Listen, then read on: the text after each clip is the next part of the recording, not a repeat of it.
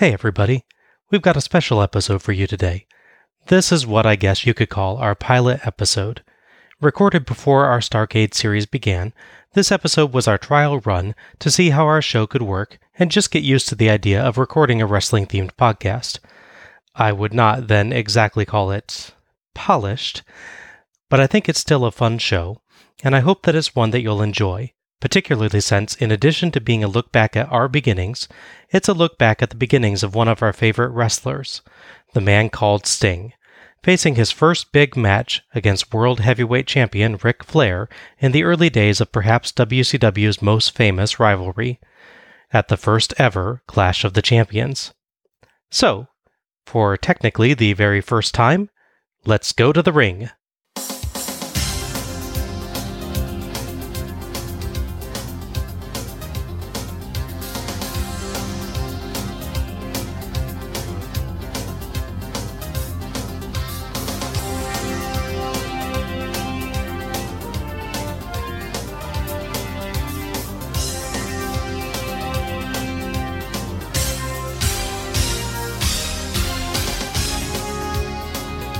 Hello, everyone, and welcome to Let's Go to the Ring.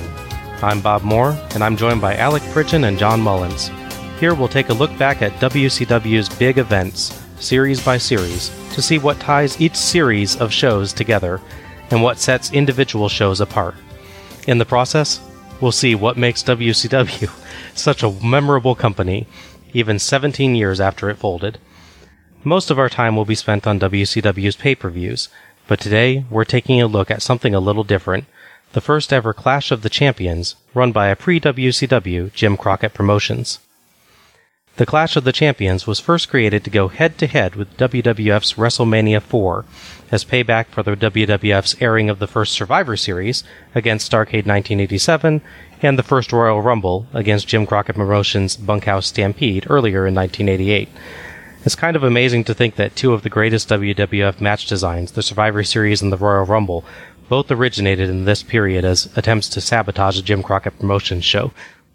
The WWF played particularly rough with the Survivor Series incident, delivering an ultimatum to pay per view providers that any of them who chose to host Starcade that night wouldn't get future WWF events, a strategy that proved so successful that Starcade was moved to December in future years to avoid further pay per view conflicts. Jim Crockett Promotions chose to create the first Clash as an attempt to get some payback, airing a free TV show with special matches, including the first big shot at the big time for the man who would come to be one of their greatest success stories, the man called Sting, against the WWF's largest pay per view of the year in hopes of drawing away some fans. Continuing through the years, though with less focus on scheduling conflicts, there are 35 different clashes across the run of Jim Crockett Promotions and WCW, but we won't be covering all of them. The WCW pay-per-views are our main focus. There are some, however, that are particularly noteworthy or that match up well with the theme or other series that we're doing. So while we're not doing Clash of the Champions as a series, we will be looking at some of the individual episodes from time to time, starting today with the first ever Clash of the Champions. Now, according to like their size, like what is their viewership compare, you know, comparatively? I'm not sure on the full details of it, but I think they're they're honestly reasonably equivalent at this point in terms so. of size. Um, they they are definitely competitors. Vince went national. Uh, Vince of the WWF went national earlier and a little bit easier and more successfully. But Jim Crockett Promotions is trying to do the same thing. The Starcade that I mentioned that the WWF scheduled against was their first attempt at doing pay per view. The WWF had recently moved into as well they're really kind of both kind of pushing themselves national and trying to get as big an audience as they can. When all these shows started, Starcade, WrestleMania, all that, they were closed circuit viewings. Mhm. So the way we do it now, where they do some theatrical event, they replay an old movie, and you go to a theater, that's what WrestleMania was. We're going from closed circuit to pay per view, where you spend something like $30, $40 probably to buy this show as a big event for your family, friends, and all that for a party. Whereas this show, this is just on TBS. Yes. This is a channel you just watch all the time, anyways. Mm-hmm. And it's, hey, it's this company I'm aware of. Suddenly they're on free. I should check this out. That's the appeal of the show. Yeah, they're scheduling a really, really big free show on the same night as the WWF's really, really big paid show. The first Clash of the Champions was held on March 27, 1988, at the Greensboro Coliseum in Greensboro, North Carolina, in front of 6,000 fans. It drew a TV rating of 5.8, covering about 2,561,000 homes. The main event, however, drew a 7.1 and was seen by 3,138,000, with the final 15 minutes actually going even higher for a total of about 3,447,000 people. So Jim Crockett Promotions definitely got a lot of eyes that night. As for whether that hurt WrestleMania 4, well, the pay-per-view buys outdid the prior year's WrestleMania 3, with 485,000 for 4 compared to 400,000 for 3. Closed circuit attendance was down though, 175,000 for 4 compared to 441,000 for 3. I'm not sure if that's more a result of the Clash of the Champions airing against it or just that closed circuit is kind of in decline at this point. It's hard to say, really. Yeah.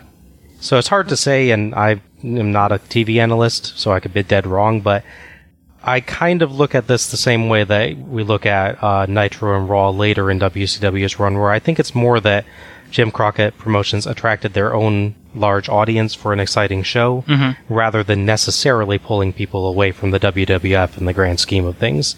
And that you see repeat in the Monday Night Wars era to some extent with Raw versus Nitro. They don't so much cannibalize each other's audiences as actually just grow the business because both are on a hot streak. Right. Mm-hmm. But how's the show itself? Well, let's go to the ring. Is Sting finally ready to knock Ric Flair off his throne and become the NWA World Heavyweight Champion? Question. With Dusty Rhodes at their side, will the Road Warriors take revenge on the men who brutalized them, Ivan Koloff and the Powers of Pain? Question. Are wrestling's new breed of young gladiators equipped with what it takes to be victorious on a day when anything goes? There are so many questions, and the time has finally come to find out the answers. Now, Superstation TBS presents Clash of the Champion. So we open with a video package that briefly goes over the Sting versus Flair, Dusty and Road Warriors, and Lex and Windham storylines. It's uh, hilariously highlighted by question marks flying by like they're the old Starship Enterprise or something. It does end on a terrific opening highlighting the various championship belts, though. That looked really cool, I thought. did. That was really neat with all the belts flying by, and it's kind of this is Clash of the Champions, you know, and that really I think drives home these are these are what it's all about. These these Yeah. titles, I thought. It is a little bit funny to see the weird, uh, what is it, Western States Heritage belt, Yes. something like that in there. Yeah. WCW has a penchant for all these tiny little titles that you're like, why do you have? This is just overcomplicating things. Extremely, yes. After the video package, Tony Schiavone with Bob Caudle welcome us to the Greensboro Coliseum. Tony throws to Jim Ross, who intros the World TV title match. It is, oddly enough, an amateur rules match with one count counting for a pinfall, three periods with a rest period in between. We were laughing about this, Al, introing John to old WCW wrestling shows Yes. with a match that does not in any way resemble any other match in the history of WCW. Not even close. How do you win? yeah.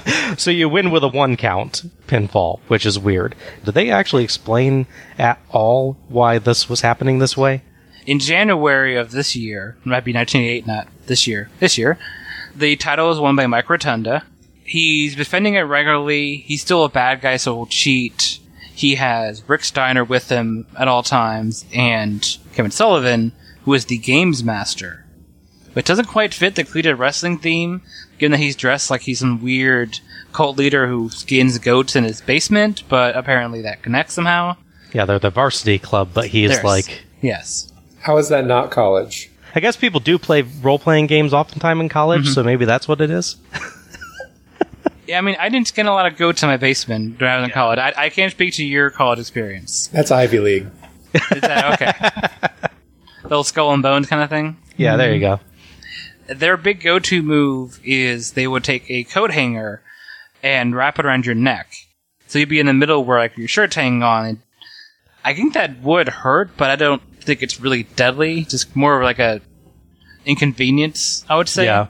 Not that I want to try it out, but it doesn't seem like it's this deadly thing. So in the four weeks of build up to this, we see a video package in the very first show about how they attacked Barry Windham doing this.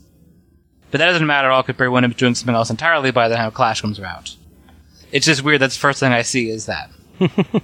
On second week, we actually get some storyline set up for this, where the same person who's wrestling tonight, Jimmy Garvin, is also wrestling Mike Rotunda for the title, and they cheat to make sure he doesn't win.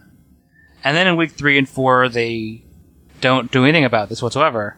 There's literally nothing on the shows I watch that says, oh, we're having a collegiate rules match because this is our strong point, this is going to work to our advantage, or something, something. I was as surprised to see this situation as pretty much anybody else would. so yeah. the way these shows work is the big people don't fight each other. Yeah. There's no Sting Ric Flair matches on the television shows. How it works is the people you're going to see in these shows fighting each other, they fight random weirdo jobber guys. In wrestling, um, to when you lose the match, it's called doing the job. Yes. So They are Yeah, literally paid to do the job. that's Are the these like term local jobber. talent? Yes. Or- yeah. Very much so. For a lot of guys, that's the first way they break into wrestling. Kind of, you get into Mm-hmm. these shows and do the do the jobber role for a little bit, and then Oh, yeah. hopefully get noticed. And Yeah, you watch late 80s, early 90s WCW at WWF even. You can see Mick Foley doing it. The Hardy Boys do it a lot as well. You Yeah. see the network. I think I actually went to a show, and that's when they introduced the Hardy Boys for the first time. oh, really? That's yeah. cool. That's cool. Because they're not big stars, their names alternate between being really boring sounding and overly workshopped. where I can see one person think of a good name, and then five more people will add their own thing, and it just gets kind of confusing. The first first one to, to show on here, he's in a tag match against, I believe it's Rick Steiner and Kevin Sullivan. One of the people they wrestle is the Italian Stallion. he is billed as the Italian Stallion, and that's all you need to know. Okay. So our first match then is Mike Rotunda versus Jimmy Garvin in a college rules match or amateur rules match. One count for a pinfall, three periods with a rest period in between for the television title. Jimmy Garvin was in the ring starting out. He wears some amazing, like, sparkly pants, but for some reason, very, very quickly stripped down to white trunks, mm-hmm. which had the side effect to me of making it look like he was stripping down to his underwear, which mm-hmm. wasn't the best look. I'm Yeah. not quite sure why he doesn't just wear the sparkly pants for the match. It's not like Yeah. people don't wear those to wrestle in. That's true. You can get a sequin in the eye. Uh, there, yeah, that could be very hazardous. Mm-hmm. The foreign object. Yeah, there you go. He's accompanied by his valet, Precious. Rotunda comes out to some college fight song music, accompanied by Kevin Sullivan, who, as you mentioned earlier, Al looks more like he should be summoning elder eldritch horrors in a basement than Yes. you know at college. I guess mm-hmm. it's Miskatonic University. There you go. Then the wrestling team, yeah. Mike Rotunda is announced as Mike Rotundo, but the graphic says Rotunda. They got it half right. I do want to take a moment before we start to highlight the match cards that they use to intro each of the matches with the, again, like the title belt off to the side. It's very 80s, but I think it, it looks, it looks cool. Again, as kind of an emphasis of, oh, this match is actually really important. We've got this, we've got this really big image reminding us of the title belt. It looks very, uh, sports show, which I think is a strength of WCW during this period to me. I kept on waiting for lightning bolts to like strike everything while uh, while it showed up. Yeah.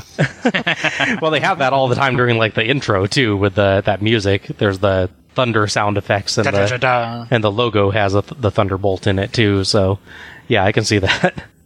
Jim Ross declares the one count stip as a very startling stipulation. I guess we're all kind of inclined to agree since they said nothing about it in any of the shows leading up to it. Surprised the hell out of me. The match starts out looking like it'll feature a focus on amateur grappling, but very quickly goes to fisticuffs and standard pro wrestling moves, with clotheslines and elbow strikes later in the first round. John, you did wrestling in high school, right? Yes. Yeah, were you allowed to punch people in the face? Not that they, as long as the ref doesn't see it. No, no, no, you weren't. Uh, the closest thing you can do was a crossface, but you had to put your hand up against their face before applying pressure. Ah, okay. That's that's good to know. Good to know. Cool. The first round does end with some mat work, as Rotunda can't quite manage to put Garvin away, and Rotunda gets a cheap shot in between rounds. Jim Ross confirms to us, by the way, that the rest period is indeed for resting, not for fighting. I wasn't sure on that, so thankfully he cleared that out for me. Rotunda takes advantage at the start of the second round off of his cheap shot, but Garvin recovers, only for Sullivan to try to interfere. Precious tries to stop him, but Sullivan chases her, prompting Garvin to go after him, which lets Rotunda roll him up for the one count pin. That's where it ends. You Yeah. you set it up as we're gonna have one count pins, three three rounds, and it's like a few seconds really into the second round where it uh, closes up. That's my only problem with the match is that, well, the action you get is good, but there's too much going on just overall. Because, I mean, you have this collegiate rules thing, you have one counts, and on top of that, you have all this interference at the end. She went in with, the, you know, with the stick, and all this stuff happens. The one count thing really doesn't matter. Mhm. This kind of thing where the good guy wrestler has to distract us to help somebody and it's grabbed him over a pin happens all the time. Yeah, And the difference is they do a full three count versus a one count. yeah. You don't need the stip to add anything in particular to this match, and it's like it'd be one thing if they stuck to the entirely amateur wrestling style the whole way through. I was kind of hoping that would be the case because I'd be like, I could, John, we could ask you all about this and be like, hey, how close were they sticking to the amateur rules? But I kind Well, of they did e- line up. They didn't line up to like you know reset and everything. There Yeah. go. Yeah. So there, there's some stuff, but I can kind of tell. Like, I'm pretty sure there's no like clotheslines, elbow strikes, you know, punches. They don't spend a lot of time doing any kind of like mat work other than the end of the first round. So it's like this isn't different than a normal pro wrestling match, really. Maybe Right. maybe they're just gauging how in you know how the audience was responding, and it, at some point they looked like they were losing them. But let's do the one count. Skip that. Yeah, maybe. It's possible. It does happen. That does happen.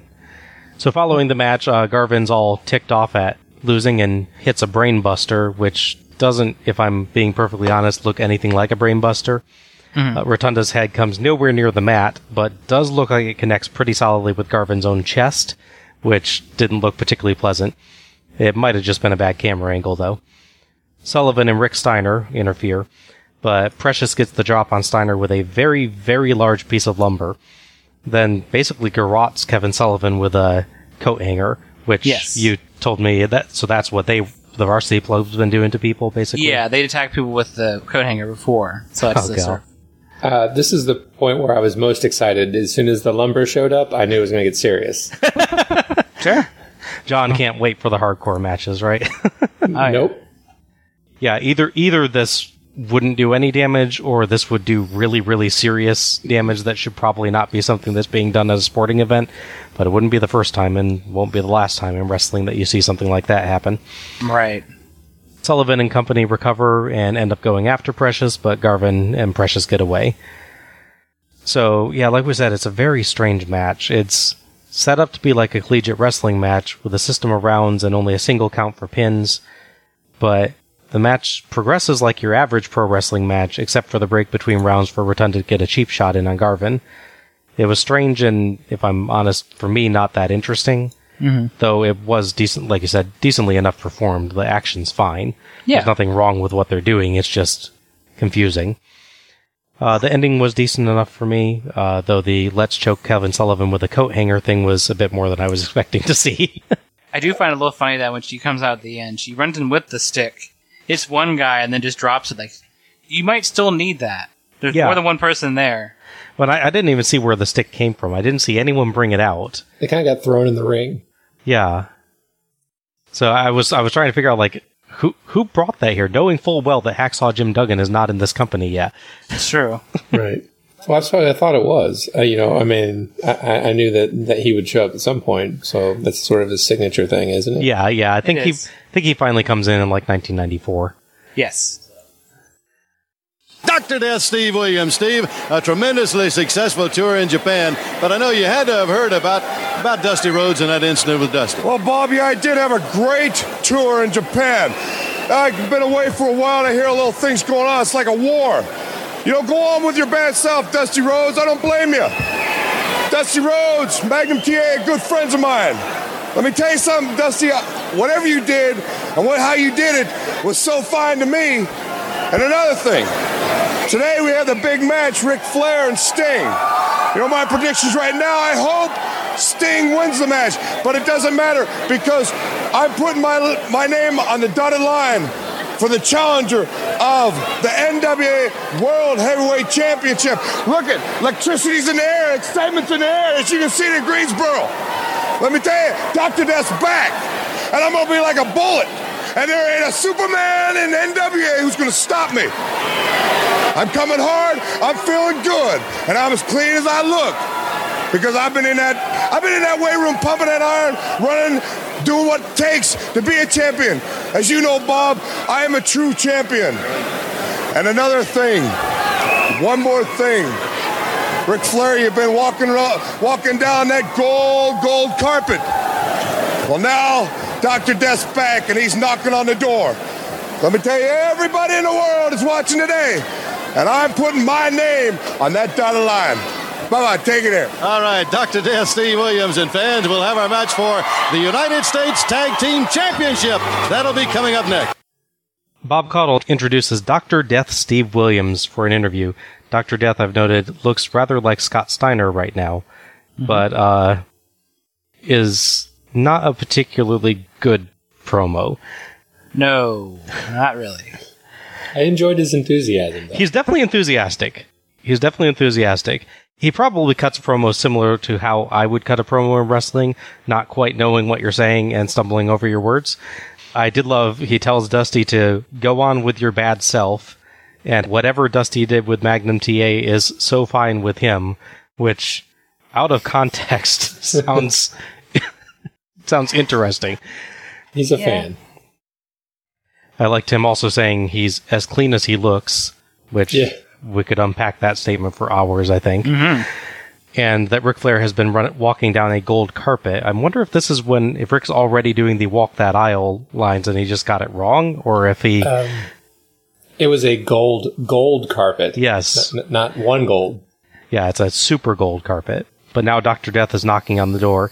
And I believe at the end there, does he actually say, bye bye, take care? it sounded like bye bye, take care. It's something like that for sure. Yeah, That is not something a man named Dr. Death should ever say. Dr. Death here, I think, just comes off as really nice, enthusiastic guy. It's, it's not a total disaster of a promo because I do actually like him after this promo. sure. But his name is Dr. Death. this does not sound like Dr. Death. This sounds like this this really nice kind of athletic guy that goes jogging by your house and says hello in the morning. Yeah. You know.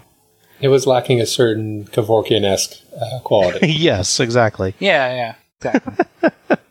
He's like your your dad's friend who they he, you know goes out for a drink every couple of months. You know, we always see each other. Let's go for a drink and hang out. That's Doctor Death, the man known for dropping Japanese people on their heads. Yes. Uh, we we should put in a plug for the team name that I'm not sure ever fully shows up on WCW programming, but he has one half of the best team name ever in professional wrestling, the Miracle Violence Connection. Yeah. That's just glorious. Mhm. Uh, next up, we have the Midnight Express, Bobby Eaton and Stan Lane versus the Fantastics, Bobby Fulton and Tommy Rogers. There's a there's a Bobby on both teams. Didn't notice that actually. It's a tag match for the Midnight Express's NWA US tag team titles because WCW has two different tag team titles at this point because they need them.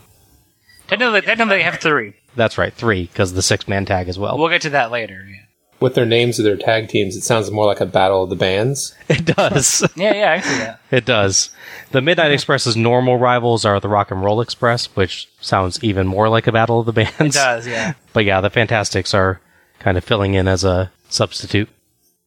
they play a video on I believe it's the second week of shows from a live event where the Fantastics won a non-title match, thus getting th- this title match. On the third week of shows, I believe it's the Fantastics have a match against a bunch of jobbers. And they win, and a big fight breaks out in the area. Jim Cornette is like throwing chairs off camera. They're like punching each other. It's where you see how weird the set is. It's this open TV studio with a little, like a little house backdrop while the interviews are done in front of, and then there's a ring like ten feet away. So people are like walking to and from these places. Normally, you don't see the things in the same shots. You see the interview section or you see the ring. You never see them connected. But when it gets chaotic, they go to this sort of middle camera angle where you see all of it at once, and you realize it's just confusing open studio layout. There's a ring and people sort of standing there like they don't see a ring 10 feet to their right. and the fourth biggest show is they both wrestle separate jobber matches, but have no direct interaction, which is weird considering that, again, they're in this tiny building. You think they would pass each other, but apparently they didn't. Yeah. They both got promo and they both wrestle matches, but yeah. Basically, they won a match against the champion, so they get to have a title match. Okay. I do have a few jobbers of note real quick from this. All right. We have Gene Ligon, Okay. who I assume is a mix of a liar and a lion, because that makes sense. we have my favorite, which is Big Bear Collie. big bear, big bear collie. Big Bear Collie. yes. Is he big? He's fairly big. Oh, okay. He's a At there's large that. blonde haired guy. And actually, weirdly enough, on the fourth biggest show, one of the jobbers is Kendall Windham, who is Barry Windham's brother. And there's like no mention that his brother's a random jobber at this point. It's very odd. Oh, that's where, and he's actually called Kendall Windham. Yes. Yeah. That's that's strange. You'd think they'd mention that. It's- I guess maybe worried about devaluing Barry by having his relationship to a bro- to a jobber mentioned, but Yeah, you'd think it's- they'd rename him for a bit then. Yeah, I don't I don't It's a quite good get it. No, it is, yeah. Yeah, yeah. It's just weird that Barry Windham's a big star and his brother is nobody, and they don't try to disguise that anyway. Yeah. It's- Or I mentioned it, just kind of there in the ether. Supposed to not recognize that, I guess. Very strange. So the match graphic for Midnight Express versus the Fantastics features Stan Lane of the Midnight Express in some wonderful 80s sunglasses. Uh, the manager of the Midnights, Jim Cornette, does the intros for the Midnights, who come out in some rather strange black and glittery gold. I don't know, I guess I call them togas? Kind of, yeah. They're like, um, There's a long one and a short one. right, right, right. right. Yeah, they're like jacket coat with no, no sleeves on them. Yeah. weird. Yeah, it looks kind of weird, but also, I guess, interesting. Gives them a, a look anyway. Uh, the Fantastics come out, but they didn't actually get announced in any sort of audible fashion, which Yeah. was a bit weird, but the crowd at least seemed to know who they were. A brawl erupts before the match proper can begin, with the Fantastics getting the better of the Midnights for the most part. The Midnights take control as the match starts, however, with Lane and Eaton isolating Rogers and keeping solid control. Rogers doesn't make many comebacks, but never quite stops trying to fight back. Fulton keeps trying to protect his buddy, but that just distracts the referee and lets the Midnights cheat, most notably by taking Rogers outside and bulldogging him down to a table.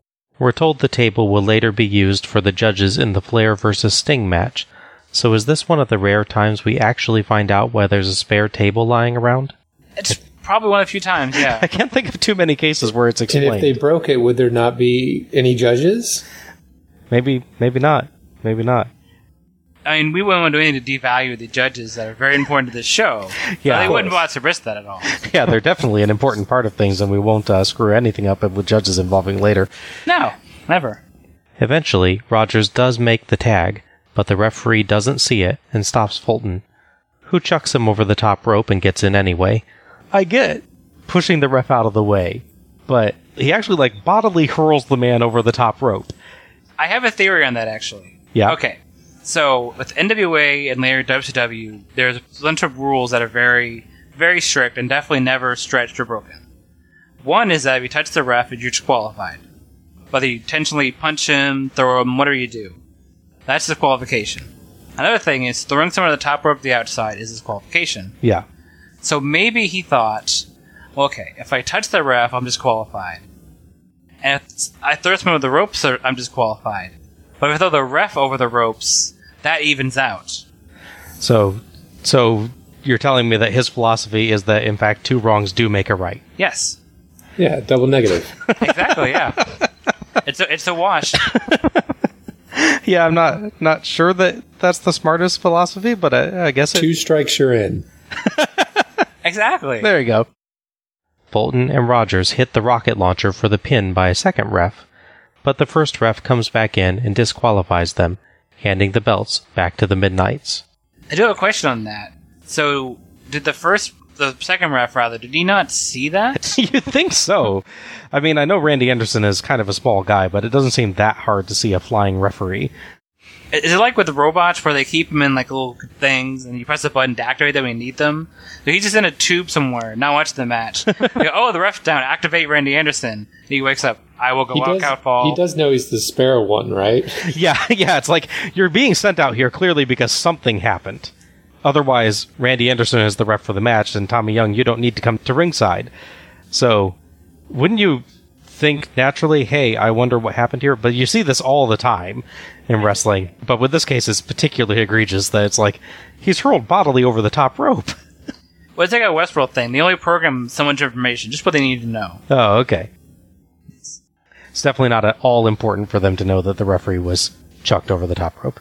You know, it's possible he just didn't like the other ref. That's possible. That's possible. He's like, you know what? He got what's coming. I'm going to give this title to these guys for finally giving that guy what he deserves. Street justice. There you go. So it breaks down into another brawl, and Cornette nails people left and right with his racket, including, hilariously enough, Randy Anderson, the ref who ruled in his favor. Kind of ungrateful. Yeah. They take turns whipping Fulton with Cornette's leather belt until Rogers rescues him with a chair. JR tells us that throwing the ref over the top rope is a disqualification in anybody's book. That is rather less debatable than some of WCW's other disqualification rules, especially their other over the top rope throw disqualification we mentioned earlier. Yes. I thought it was a pretty good match, honestly. Some weird moments like the hurl the ref over the top rope bit, but there's there's a lot of energy here. Mm-hmm. Yeah, there's two things, two approaches for me with this. There's another tag match we have later, but I haven't talked about yet. Yeah. They both do variations of this formula. What it comes down to for me, though, is that this is a very, in both good and bad ways, a very extreme version of this. Mm-hmm. Where once the heels take charge, like a minute or two in, they control all of the match up until the very end when all this stuff happens. Yeah. Whereas it's usually there's a little more balance here, like when we see the later match, they'll take control, then a section then will be like section two of the match, where now the faces are back in charge, and something else will happen, and there's an even back and forth flow. This is almost an attempt to see how much they can sort of rile the crowd up for the big moment. And to Yeah. be fair, it does get a good reaction, Yeah. so I can't fault them on that. Yeah, re- really, Rogers doesn't get a lot of offense at all. No, He doesn't get many hope spots. That's he true. just doesn't ever fully go down. Very one-sided match once it gets to the actual match proper. The Fantastics offense is mainly in that uh, that opening brawl. Yes. But there's not much in the match itself. I was just transfixed the whole time looking at the back of that guy's uh, jacket. Oh, and Cornette's jacket. yeah, Yeah. Yeah, with the the, the like The ping uh, pong? The, I know the, it's rackets. The, the tennis racket coat of arms. yes. That's just like yeah, that's amazing. he has a pretty amusing bit of commentary. I think it's the second or third show.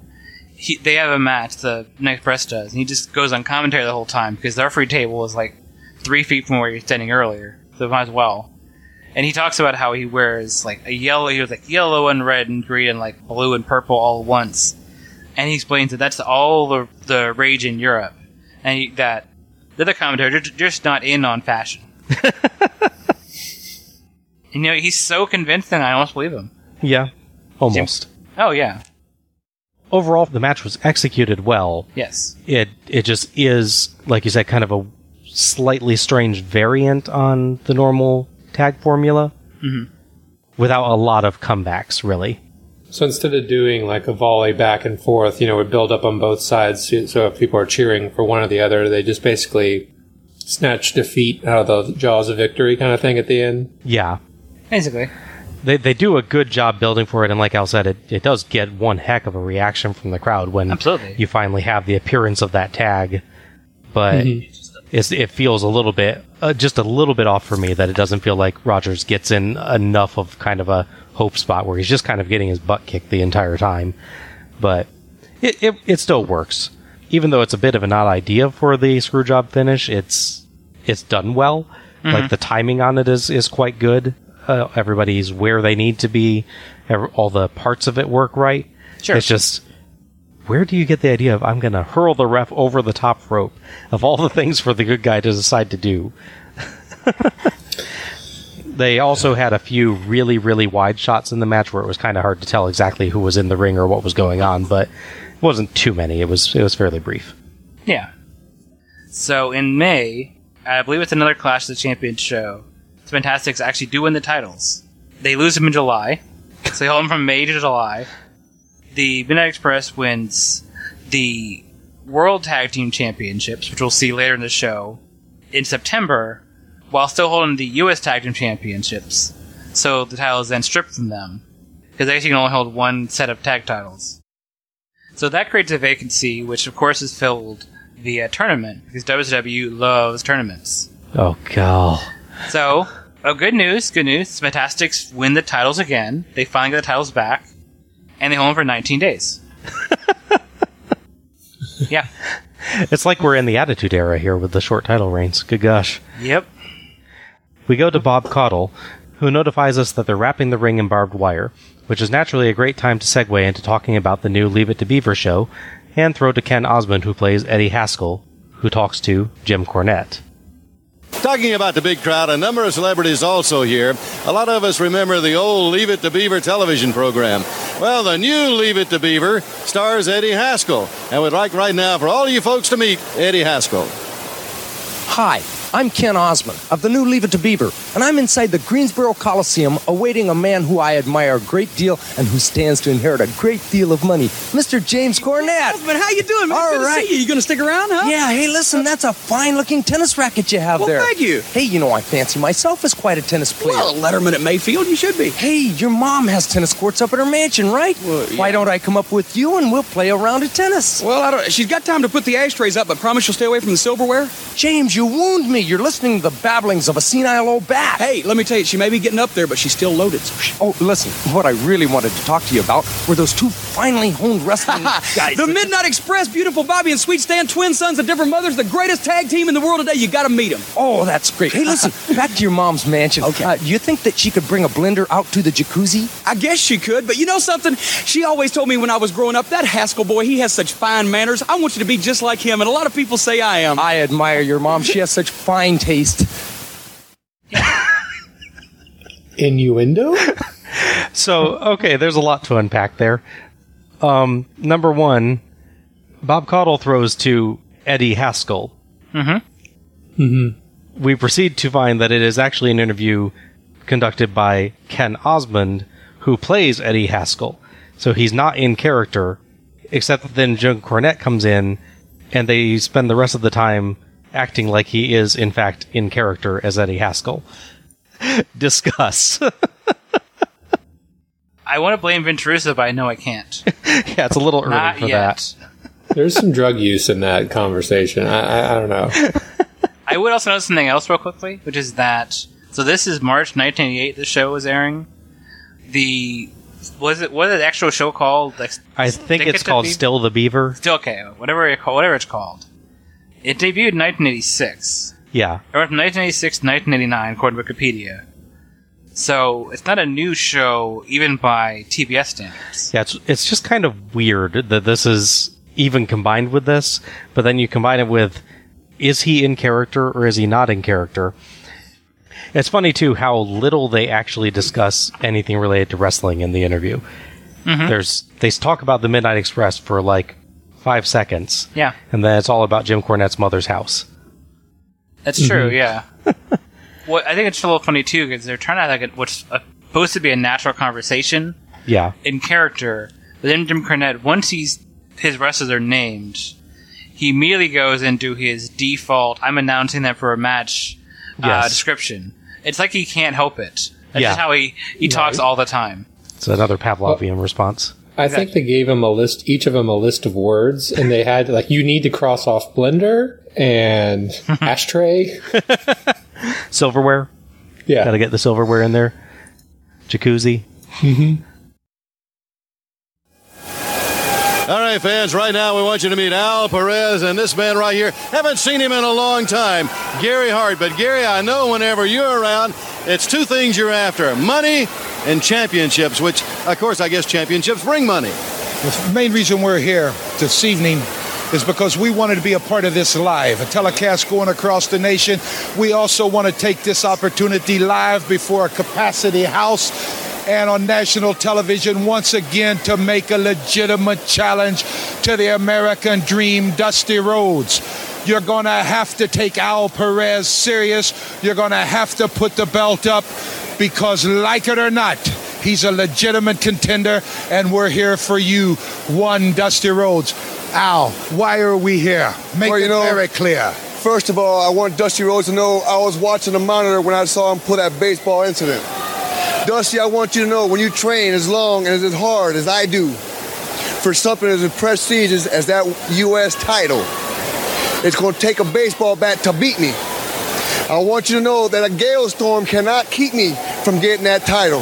Dusty, be ready because I'm coming after the U.S. title around Let's my just, waist. let's just hope that they legalize baseball bats, Rhodes, because the only way you can put this man's shoulders down one, two, three to the mat is with a baseball bat. And remember, I invented the dirty deeds, brother.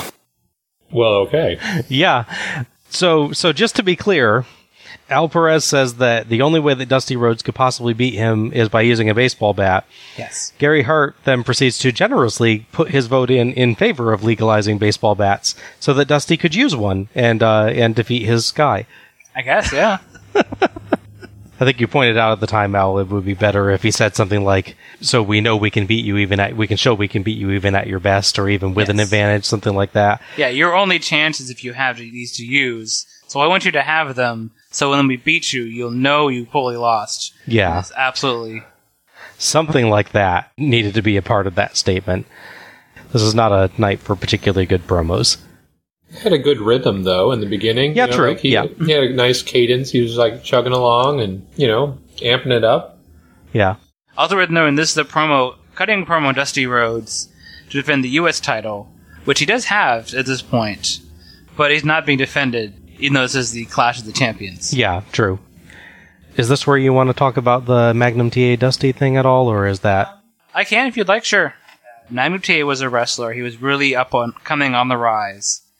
Basically, I thought he would be like the next, you know, what Sting is basically now.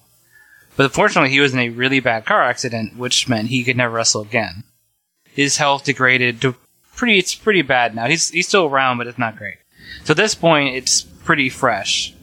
We want to keep him around, anyways.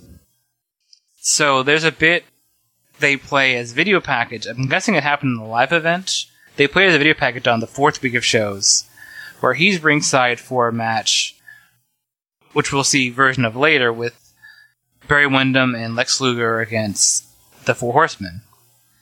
He brings out a bat to help stop J.D. Dillon is interfering, and then there's a whole sequence where Tully Blanchard grabs the bat during a sunset flip attempt being done to him, and basically pulls the bat forward into himself.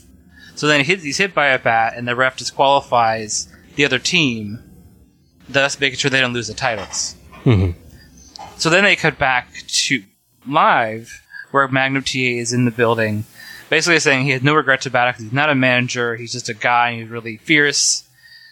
Which brings Tully Blanchard out, who proceeds to air his grievance of apparently losing an O- I Quit match to him like two years earlier. apparently, that's like been bugging him constantly. Like everywhere I go, people say I quit, I quit. Out of nowhere, J.J. Dillon comes behind MTA and grabs him, and they do a bit where he's supposed to be punched and goes down, which normally you do go down like Jim Cornette did, where you do this big over the top way. But they don't want to actually throw this guy to the ground violently because he was in a major car accident and can't wrestle. So basically, J.J. Dillon has him in like a hugging him from behind, and they punch and they sort of lightly lay down to the ground while holding him. And they're like, "Oh no, he's down. He's hurt really bad." And which brings Dusty Rhodes running out with a bat, and he starts going to town everybody in the area, including hitting. I think it's James Crockett. He hits one of the announcers. The is he's not. He didn't typically attack him. It's just like he, you know, his backswing hits him and everything like that. This all happens on the literally the day before Clash of Champions. And so it's this big event which is going to affect future storylines, but has zero impact on the match we are now going to talk about involving Dusty Rhodes. yeah, So it's really more of a distraction than an actual build up. Frances Crockett, who probably shouldn't have taken Ambien before coming on to broadcast, running down the top 10 teams in the Jim Crockett Senior Memorial Cup. I couldn't help but notice uh, that one of the teams is Sting and Ron Garvin, which, considering their hairstyles at the time, had to be like super twins. I wonder if Ron Garvin wore the face paint too. I'm not sure you'd be able to tell them apart. I hope so. They both have this like wonderful bleach blonde flat top. Mm-hmm. Uh, the names st- scrolled up the screen strangely in this sequence too. They kind of like pop into existence a quarter of the way up the allotted area for them, Mhm. and pop out of existence about a quarter from the end of it, which just looks weird. It's like someone didn't sync that up quite right. They also didn't sync it up particularly well with Frances Crockett's narration, so she'll be saying one name and another name will be on screen or not, or won't have shown up yet.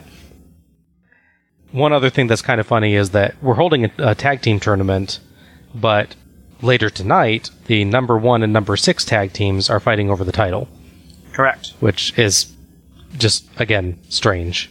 It's a big jump. Yeah. Why are they number six in your list if they are literally challenging for the title?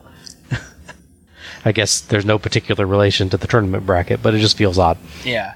There's a promo on, I think it's this first, second week, Jim Cornette gives out about the fact that, I guess the previous year's tournament, his team still held the same titles they held now, but they weren't ranked number one. Then in a different year, they held the actual World Tag Team Champs, and then they also weren't seeded number one.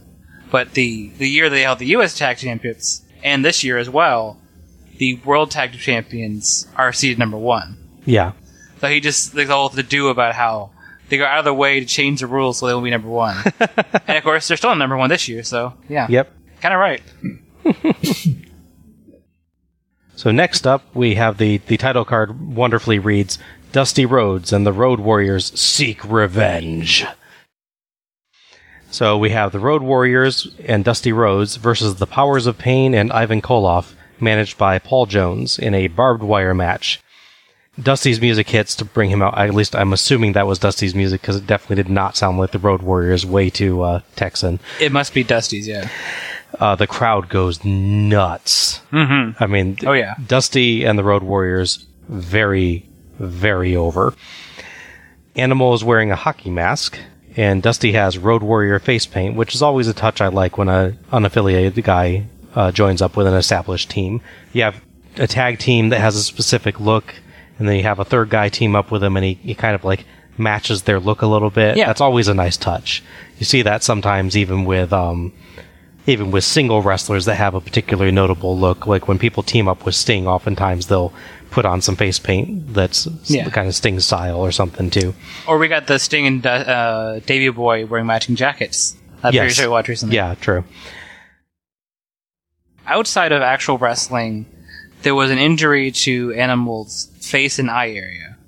So they did an angle where the powers of pain attacked them in a gym and attacked their face. That he being, oh no, they're gone. That's because that thing happened. Definitely not something else. It's just how wrestling works. The Road Warriors come back so you to beat people up and say really crazy things. Extremely crazy things. Dusty Rhodes is mentioned very briefly in week two in a promo, but he's covering like three other things. He casually mentions that with the Road Warriors they had teamed together, but it's really not a big thing. Then abruptly in week three, they go, "Oh yeah, Dusty's teaming with them against Ivan Koloff, Powers of the Pain." You're like, "Oh, apparently he is." Ivan Koloff has actually not seen the first two shows. Ivan Koloff and the Powers of Pain are the current holders of the and he entered away six man tag team championships, which they wear the belt for, but are not mentioned by name the first two shows. Then abruptly, oh, here's a six man tag champion, and here's Ivan Koloff. Like, oh, I don't know where he was the last two weeks. On vacation, I guess. Not getting injured. There you go. He was planning it out. And then after three weeks of that, none of them appear on the final show whatsoever. Huh. Also worth knowing, Dusty is the U.S. champion, and that title is not in the line.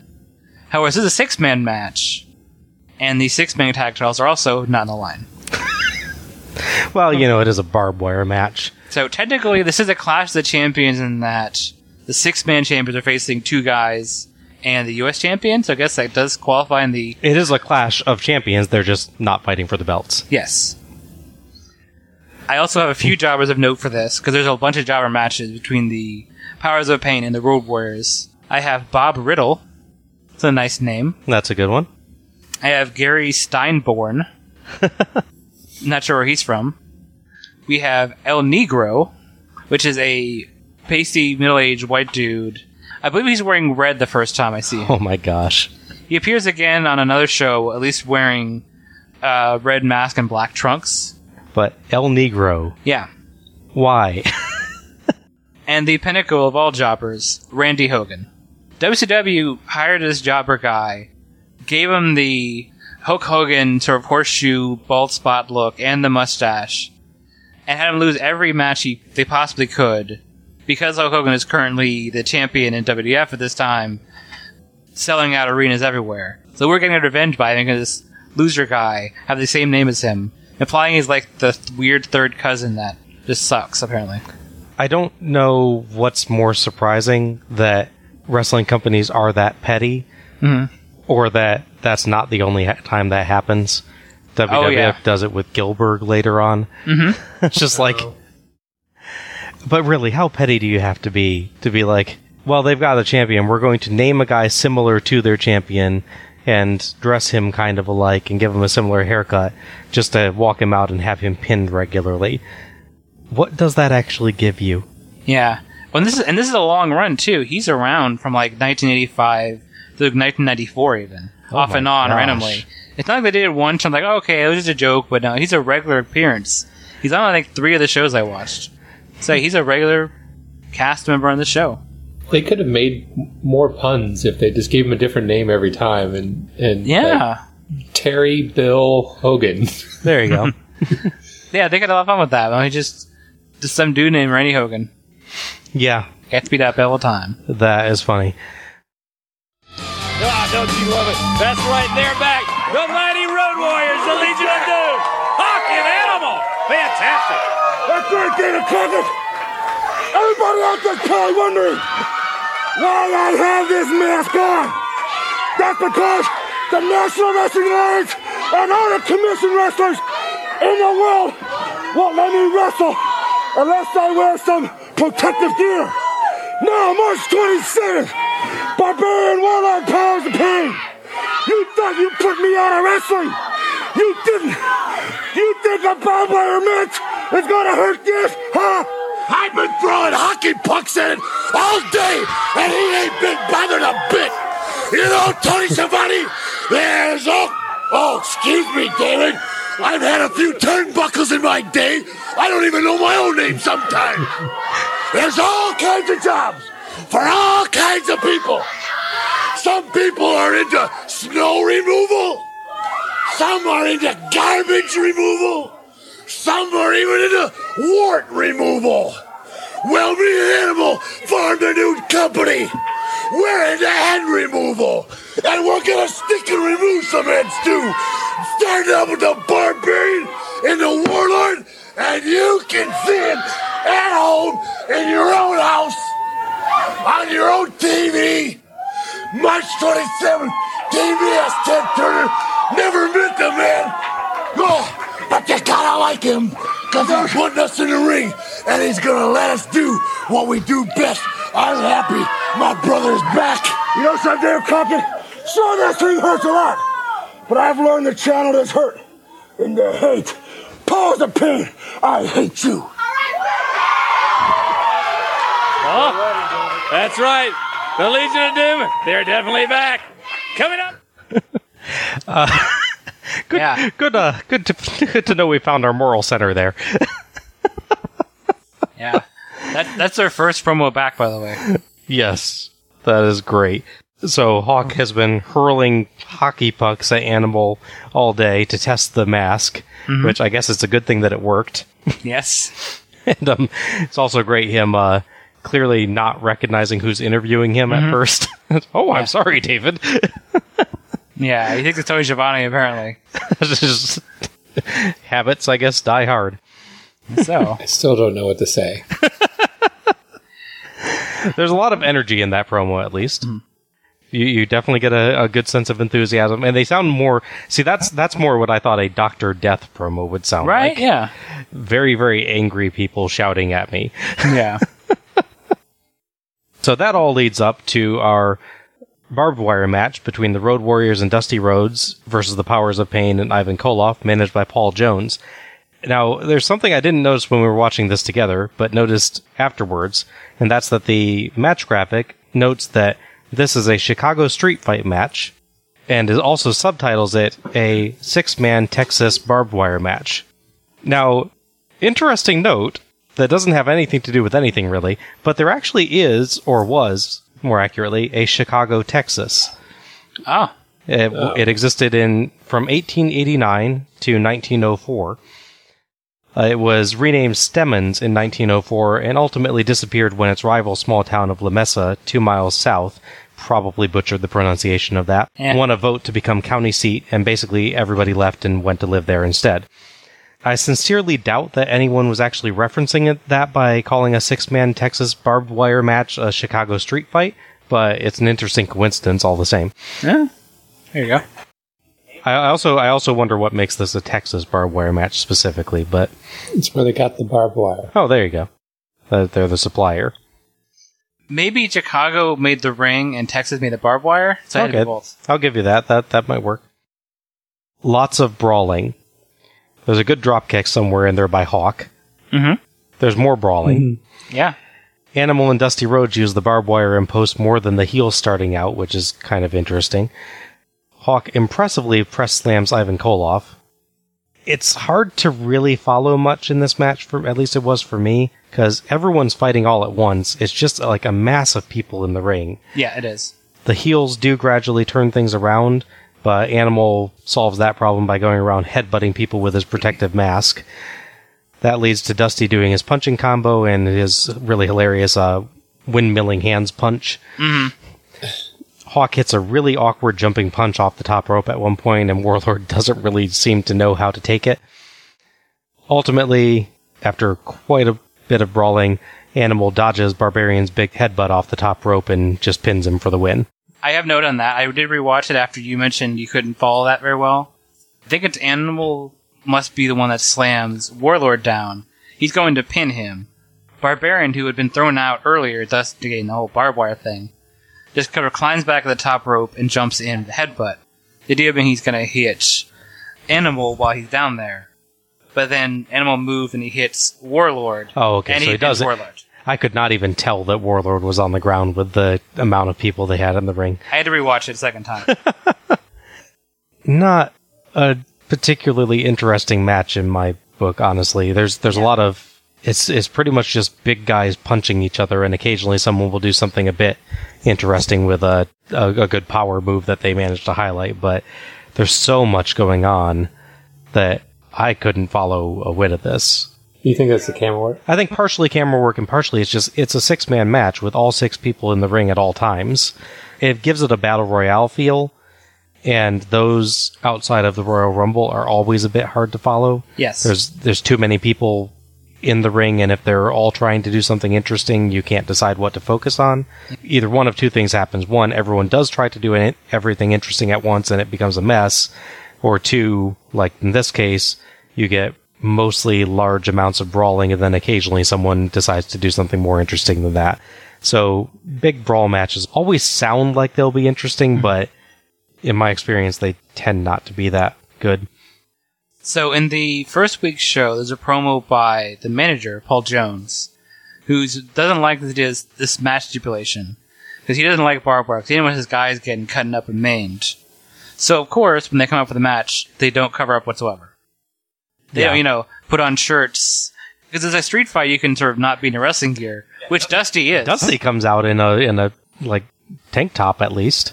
He's wearing a shirt, jeans, and he's wearing gloves. More importantly, literally everybody else is wearing their wrestling gear as if they weren't aware they're going into a barbed wire match. yeah. It's very strange.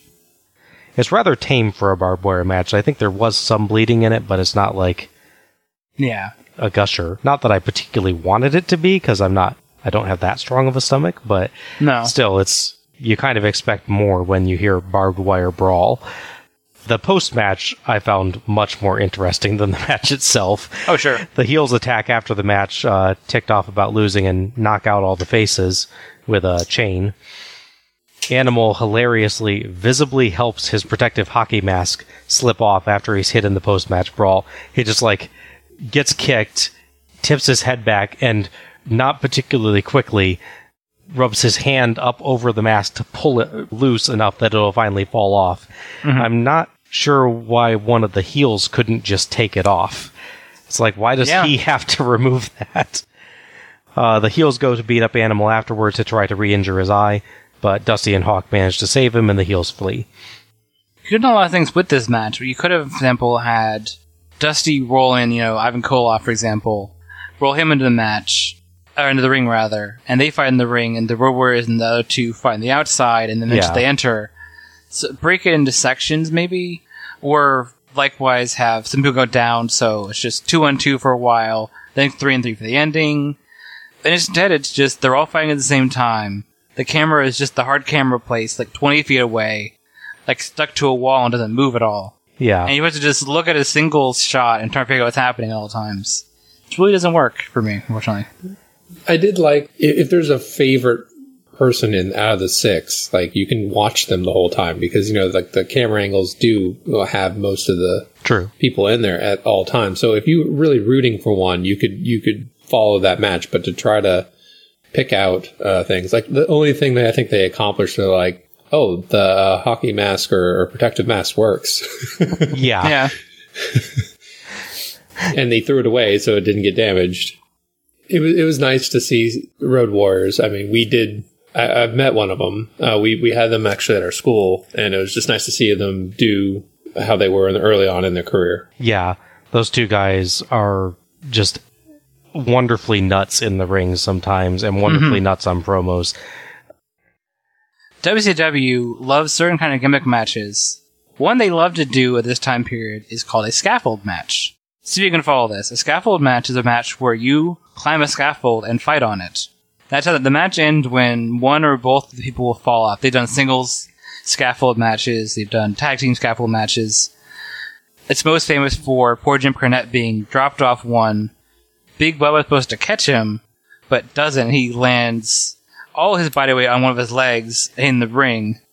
And yeah, he doesn't, he's never walked straight the same way ever since. Yeah. So, with that in mind, that's the next step in this Powers of Pain Road Warriors feud. Like, we want you to do these matches next. This is our next big thing. Clearly, the Powers of Pain, I'm guessing, talked to Jim Cornette or watched one of these and said, uh, yeah, we're gonna not do that. Instead, we're gonna just, I don't know, let's go to WWF instead. So we'll just leave the company. We're literally just gonna leave here instead. So, the titles were now vacant. Expression you'll hear very many times going through the WCW history. Yeah. Titles are vacated all the time, unfortunately. So, good news. They do have a match later, sometime this that year, determine who will be the new six man tag team champions.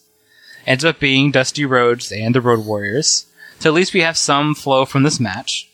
Unfortunately, that story didn't take a turn. About a month or so into it, the Road Warriors turn heel and beat up Dusty Rhodes. So they're still the six man tag champion with him, but they're not aligned anymore. this brings us to Clash of Champions in December, which gives us a singles match between Road Warrior Animal and Dusty Rhodes. And if the Road Warrior wins the match, they get to replace Dusty Rhodes officially as their third partner. So they can be heels together and, you know, fight for the titles and all that. Animal wins the match, and Dusty is now out of the tag team and is replaced by a Japanese wrestler named Tenryu, who, come January, decides he'd rather not hang around uh, America and wrestle with six man matches anymore because he wrestled in Japan. So the titles are just vacated completely and gone forever in January. so yeah, The illustrious WCW six man tag team titles. yes, technically last till the end of the year, but just barely. Well, welcome back after an extended absence to Nikita Koloff. A different look, Nikita Koloff. Nikita Koloff, you see, I am different. There is nobody like Nikita Koloff. I am no breed Russian, you see. In the Soviet Union, Mikhail Gorbachev have the glasnost perestroika. Well, this is Nikita Koloff, glasnost perestroika. I wish I could say in the last two months that I have had a good time, just take it easy, but it's not true, you see.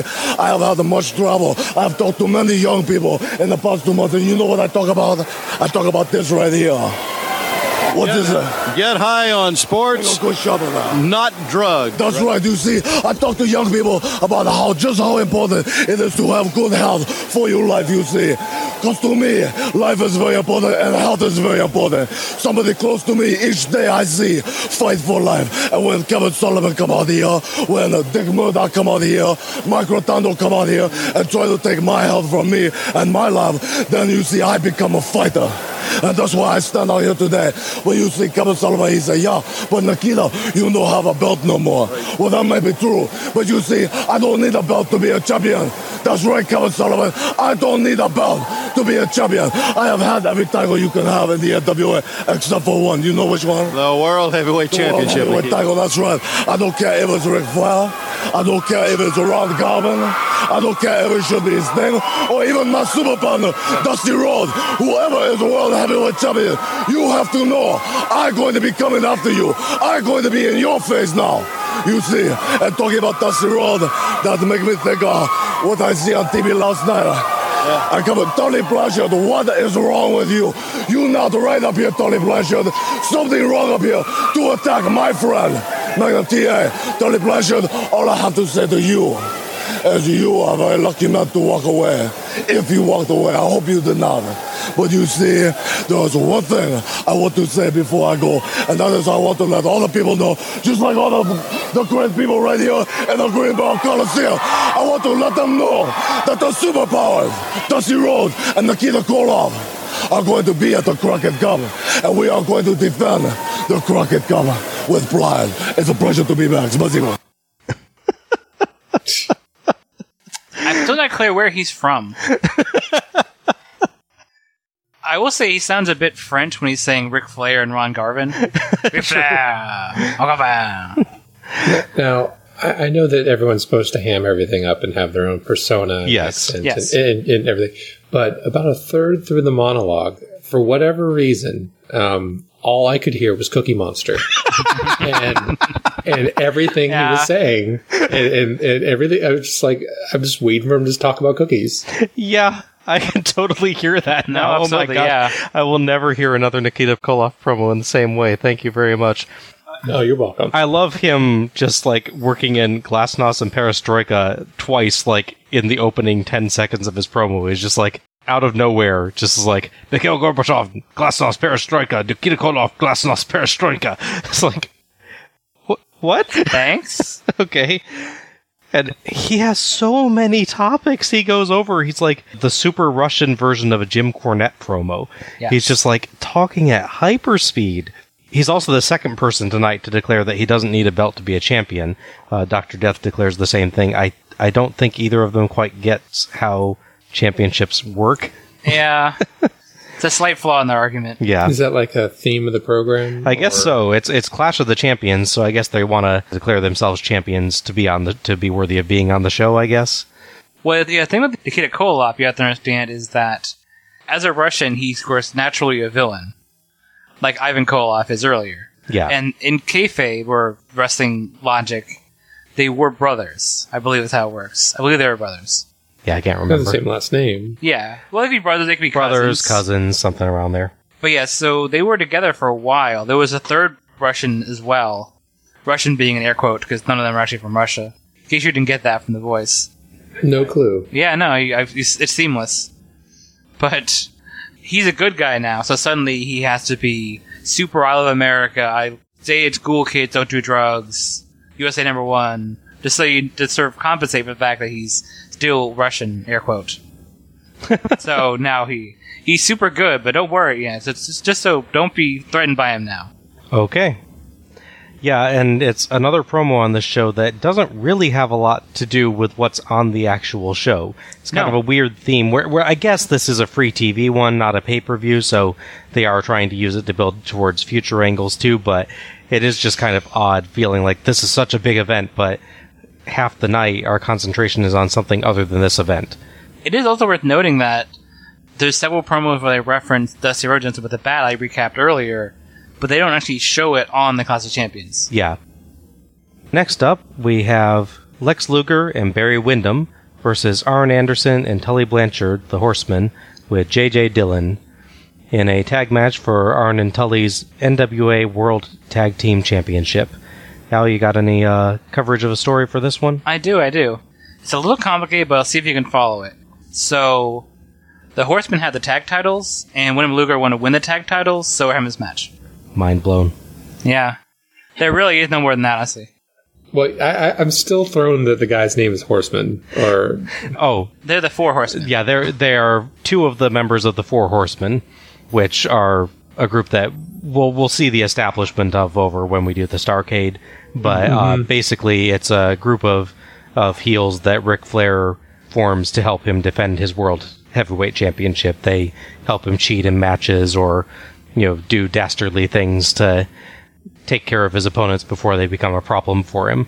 One of the earlier like big stables in wrestling that are um, no pun intended with the word stables I was to say, that, that are a, a, a larger group of wrestlers that all band together with a common purpose and really just kind of become a dominant force on the scene. So you don't see them fully in that light tonight, but it, just know the Horsemen are a, an institution in WCW and a huge part of WCW history. As we we will see several versions of them just over the Starcade run. Yes.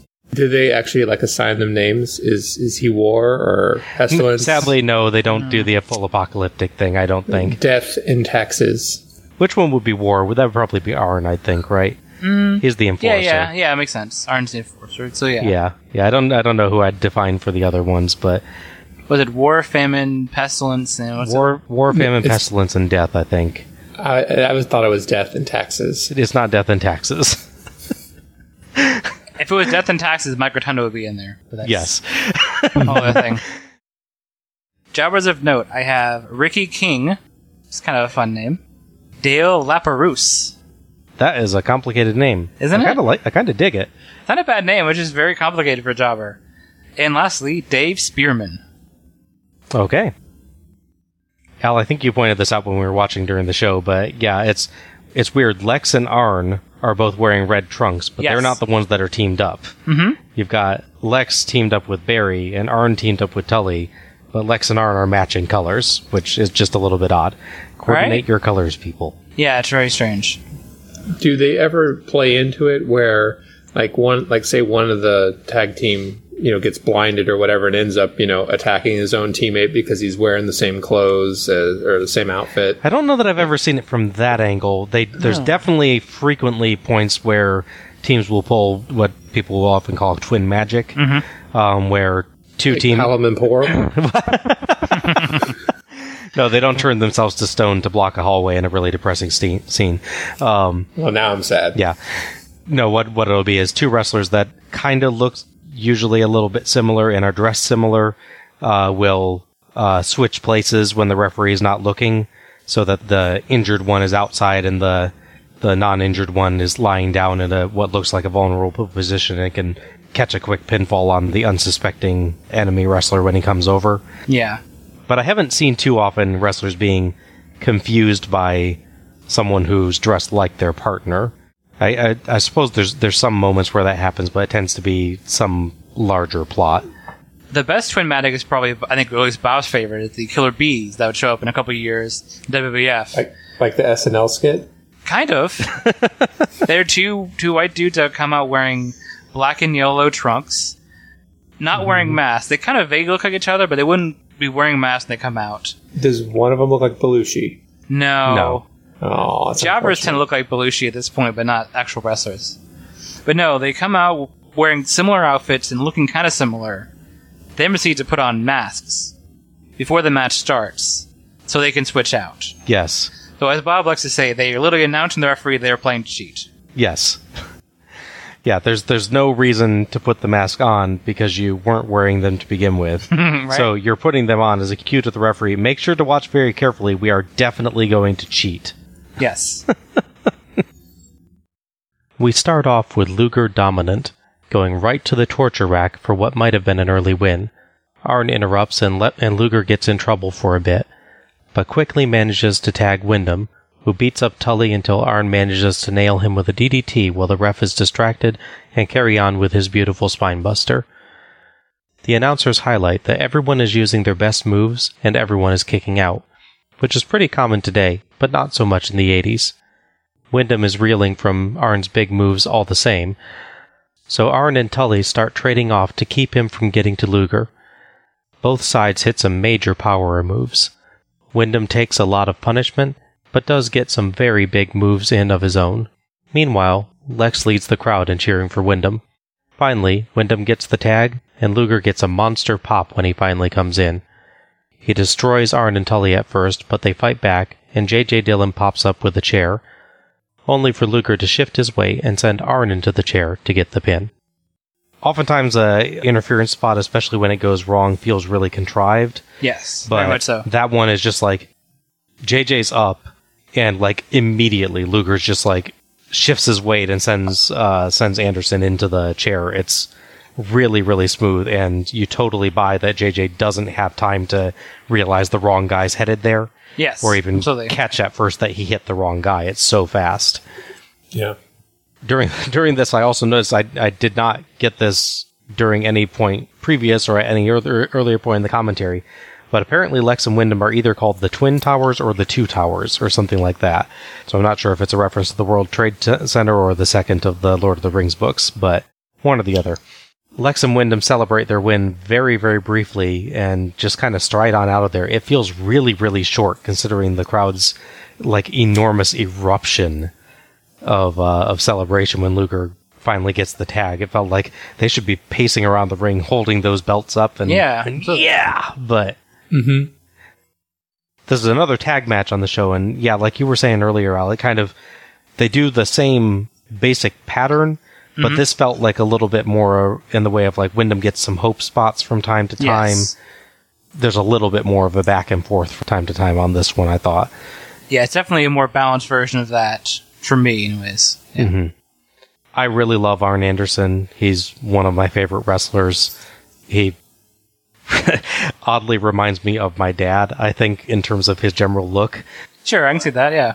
He's one of those guys that I think for me, when Arn's in the ring, it feels just a little bit more real. And it's not that he doesn't do anything cartoonish from time to time, but he'll, he does little things that just feel logical. Like if he gets knocked silly, he'll kind of like try and punch at the guy a little bit to, in, to ward him off sometimes. I don't think we saw that in this match, No. but that's a common Arn spot. And just his like really serious kind of tough guy demeanor and everything. I know he's a heel, but I will always love Arn, Arn Anderson. Anytime he shows up, he's so great. I love Lex Luger too for different reasons. he's, Yeah. he's more variable, but that guy, there's just something endearing about Lex Luger. Mm-hmm. And in this match, he is undeniably super over. I mean, the crowd adores him here. Oh yeah, for sure.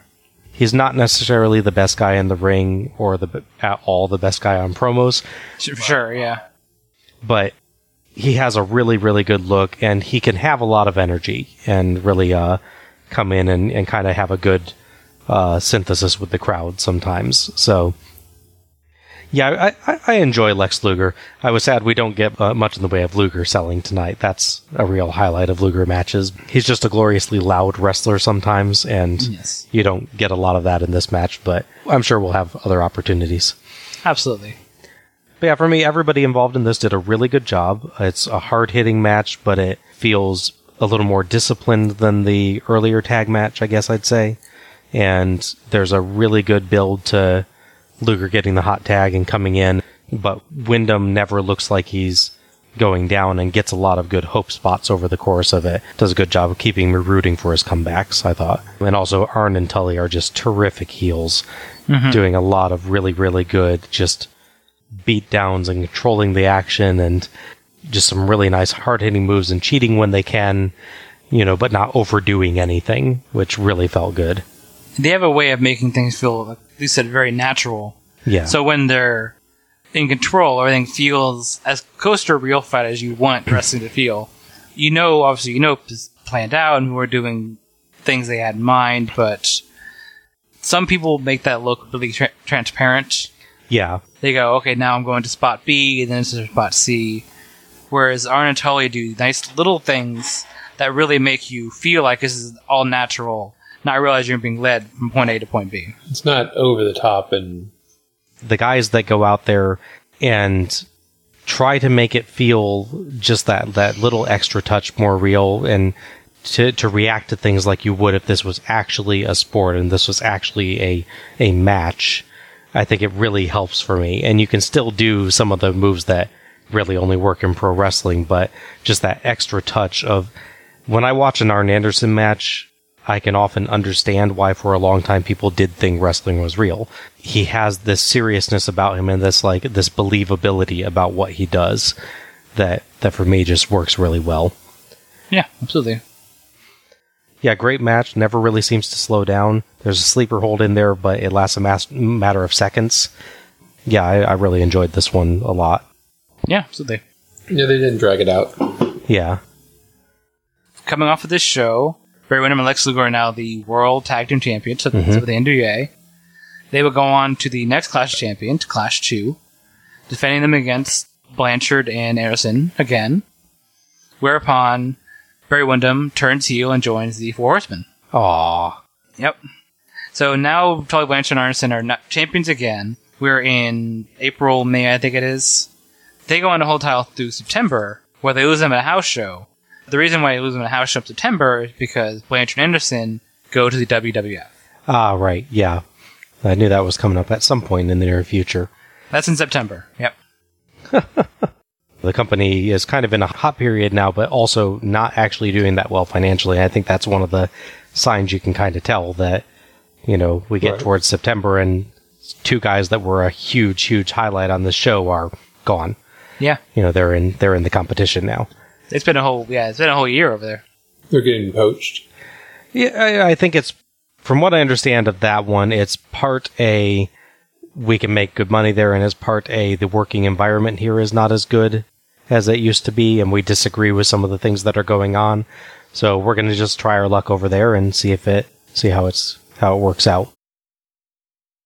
Next up is Ric Flair versus Sting in a singles match for Flair's NWA World Heavyweight Championship. This is Sting's first shot at the big time, really. He has actually, uh, I'll go into this a bit later, but he's not been in Jim Crockett Promotions too long. He's been in the company for less than a year at this point, actually. It's pretty quick. Yeah, Yeah. he's he's at the top of the card here. They clearly have a lot of faith in this guy and really want to try him out in the big time, which is very impressive for a pretty young wrestler. So I don't know if this is explained more if I'd watched this long term. I watched four weeks of show leading up to this. In the four weeks of show leading up to it, they've just said that Sting's fighting for the title, and Sting wrestles four different matches, two of which are pre-taped from live events, two of which are live in studio. But there's no storyline explanation other than he's Sting and he's getting a world title match. Flair wrestles one match during the build-up, a six-man match. But otherwise, he wrestles like live events because they're touring other than doing the show. But he has one promo on the very last show expressing issue with the match coming as at that point tomorrow. And the world champion will be defending his title. Can you feel her breathing down your neck, Robert? Absolutely. I guarantee you they won't like us in Dallas, but when the show's over tonight, you and I, and this beautiful young lady, Patty Mullen, the pet of the year, she's got girlfriends all over the world, and we're going to take Greensboro apart tomorrow night. You understand what I'm talking about? Tomorrow night, after Ric Flair successfully defends the world heavyweight championship. Ladies and gentlemen, as ludicrous as it might be, they have set this up to have three judges. That's right, three judges outside the ring, just in case Sting is fortunate enough to wrestle me the entire 60 minute time limit. So what do I do? You know me to be a man way beyond his means in every department. I said to myself, I said, what kind of a judge do I know beyond a shadow of a doubt will rule in favor of the nature boy? So I look around the country and who's available? The most beautiful woman on the face of this earth. The pet of the year. Patty Mullen flies right in. Woo! In the Learjet, in the Greensboro. She's gonna be styling. Oh, Tony, get close to this baby. And profiling is the only she can do. And I want everybody in Greensboro. I'm talking about all you punks that think you've been somewhere with a woman and never have been to look at what the nature boy is standing next to you. How about this? Tony, talk to her, brother. She's not only good looking, she can talk all night long. It must be quite a thrill being right here with the world champion and being part of the big event tomorrow. Oh, it is. I'm looking so forward to it. Oh, God. Oh, you can't beat that, Can you can imagine that? Sting, Sting, you know how I like to show off. I'm the kind of guy that likes to tell you how it is. And when I've got something, woo, like Patty Mullen, standing 10 feet from me, you know for a fact, Luger, you gotta be beside yourself. You and that punk Barry Windham out there. When she saw you pop that shirt, Luger, five minutes ago, she said, Nature boy, Luger's a lot like that punk Sting. They think that running around doing this does it for women like myself. It doesn't, guys. They like clothes. They like airplanes. They like limousines. They like men of the world. Oh, baby. Tomorrow, Greensboro, woo! The nature boy will ride high in the skies. Tony, you be there. She got a friend for you too, pal. That's that's good to know. Let's go to the ring.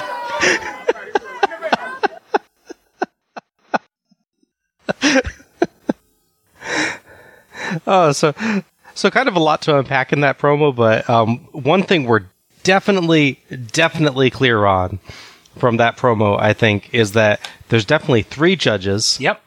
And it's definitely a match for 60 minutes. Yes, absolutely. He's, very clear on both of those points. And that women like clothes and airplanes. Yes, John. When when uh when you were wooing your wife, did you make sure to go around in lots of nice clothes and and uh, fly in Learjets? No. Apparently, Ric Flair's method isn't for everyone. no, no, I mean he's got a better woo than uh, others, I suppose. Yeah, yeah, he definitely he definitely can do the do the woo. You want you want to try your hand at a Ric Flair woo? no.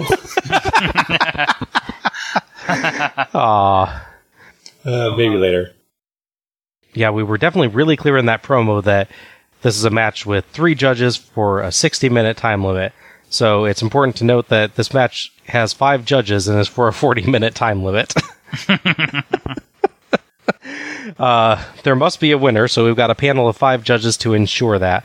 The judges are Gary Juster of the NWA Board of Directors, former NWA wrestler Sandy Scott, the pet of the year, who we heard referenced in that promo, Patty Mullen. Who's not a cat. I know it sounds like that from the name, but Yeah. he's not a cat. I'm just sad that it's not Patty Mullins. Yeah, right? We could have given you so much crap, John. Yep. Ken Osmond of Leave It to Beaver fame, and Jason Hervey from The Wonder Years, who oddly gets introduced after Ken Osmond but was standing before him in the order. That's a clear sign of the issue they're having because they have the last two people and they get them announced in the wrong order. The standing. Yes. Well, it makes me think that they're add-ons. Like, you know, they needed to have some sort of, uh, you know, sponsor to help do this free thing. So, like, oh, well, these people, you know, their shows might need, you know, a little bit of boost. So we'll, we'll make it five judges instead of three. And Well, also if you go back to the sort of weird promo with Ken Osmond slash Eddie Haskell, he's asked by Cornette if he's going to stay here and watch the show. And he didn't go, oh, yes, I'm going to be a judge in the main event of the show. That's true, yeah. So it's almost like it's decided between that promo and the main event, we're going to add two more judges. Oh, hey, we you know, Jason Hervey was backstage for some reason. We invited him out here, and hey, Ken, you want to be a judge for a wrestling match? Sure, sure, I'll do that. Can I can I finally decide whether I'm in character or not? I know. Anyway, I'm sure that going from three judges to five judges definitely won't bite them later on. No. Sting comes out to a really great 80s rock tune with a wonderful white and gold robe on, black fringe on it, and a great gold scorpion on the back of it. It looks awesome. Mm-hmm. Like I said before, I need to note here that Sting at this point has been in Jim Crockett Promotions for less than a year, and he's actually only been wrestling at all for about three years. He started wrestling in 1985, and he came over to Jim Crockett Promotions in July of 1987 when they bought out the UWF. It's now March of 1988, so he's still very new in Jim Crockett Promotions, and he's getting one heck of an opportunity. They clearly have high hopes for this man. So when he starts into wrestling, they put another wrestler with him and think, hey, you guys are both a similar build. You're both really big, young, jacked guys, similar haircuts. We'll put a hmm. face paint on you. You guys will be a tag team. Your partner's gonna be this Jim Hellwig guy. We, you know, he'll he'll be good for you. And we'll call you the Blade Runners. Yeah. Is it like the movies? Are they replicants? I mean, that would make, that would have been a good story. They're It- big. It, it would, yeah. They're big, beefy dudes. Honestly, it was 85, 86. That that would have been a good story to see the replicants that were on the loose. or. Yep. Yeah. That's the only way they could be that big. I mean, what, how would you get that gigantic? Yep. Yeah, Jim Hellwig, of mm-hmm. course, is the Ultimate Warrior. Yeah, goes on to become Ultimate Warrior over in the WWF, who is also a rather uh, muscular individual who paints his face multiple colors. That's true. He is slightly more insane than Sting in his ring persona, and not quite as good in the ring overall, but has a similar connection with the crowd of just people love him and he has a lot of energy.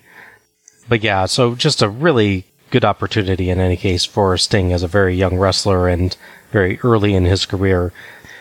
His opponent, Ric Flair, the champion, comes out in a white robe with super glittery silver star patterns on it. Very sparkly. It's not quite as ornate as some of Ric Flair's robes will become later on, but it's still a pretty darn good one. Mm-hmm. J.J. Dillon, as part of the match stipulations as well, gets put in a cage and hovered above the crowd, which honestly, the position of that felt a little dangerous. I hope they were really confident in their cables, because if that thing came down, it was killing somebody. Yeah, that's a real OSHA thing going on that really should have been addressed at that point. yeah. JJ looks astonishingly calm up in that cage. I would be freaking out. I mean, even knowing it's all an act and everything, I, I, heights in me, no. Hmm. That is the one issue I, I do have with the previous match, sort of tying back to it. Yeah. As good as that finish is, where his distraction backfires and his team loses the titles, that immediately leads up to a match where we have to make sure we put him in a cage. That way he won't interfere and cost Sting the match. Right, yeah, he just screwed up interfering. So maybe you should let him out there and he'll screw up interfering again. Yeah, Sting should. Yeah, here, here's a chair. yeah, hold no, it- it's hold cool. that. It's yeah, cool. They intro Sting with what I think has to be my favorite wrestler introduction ever. Introing his his uh, height and weight and everything, but then end it with "This is Sting." I'm like that always makes him feel so epic that he, he's the only guy that they do that intro with the the, the really emphasized uh, name for him. Everyone else gets you know the normal uh, Ric Flair or uh, Dusty Rhodes, Lex Luger. Sting always gets this is Sting. It just feels so cool. The world's heavyweight champion, however, is a call I don't like quite as much. I don't know why they always do this in WCW, but they always are calling it the world's title rather than the world title. It's just a small thing, but it's like I know I'm going to harp on this all the time. Yeah, it's the same way for me that they will constantly say, you know, that's why I came back to the WCW. I mean, you came back to the World Championship Wrestling, yeah. which is a- really, I think it's just a carryover because a lot of people that say that were in the WWF, and that makes sense. Yes. you were in the World Wrestling Federation, but Right. you're that doesn't really work with sub- WCW. Yeah. Also, have to note further fashion notes tonight.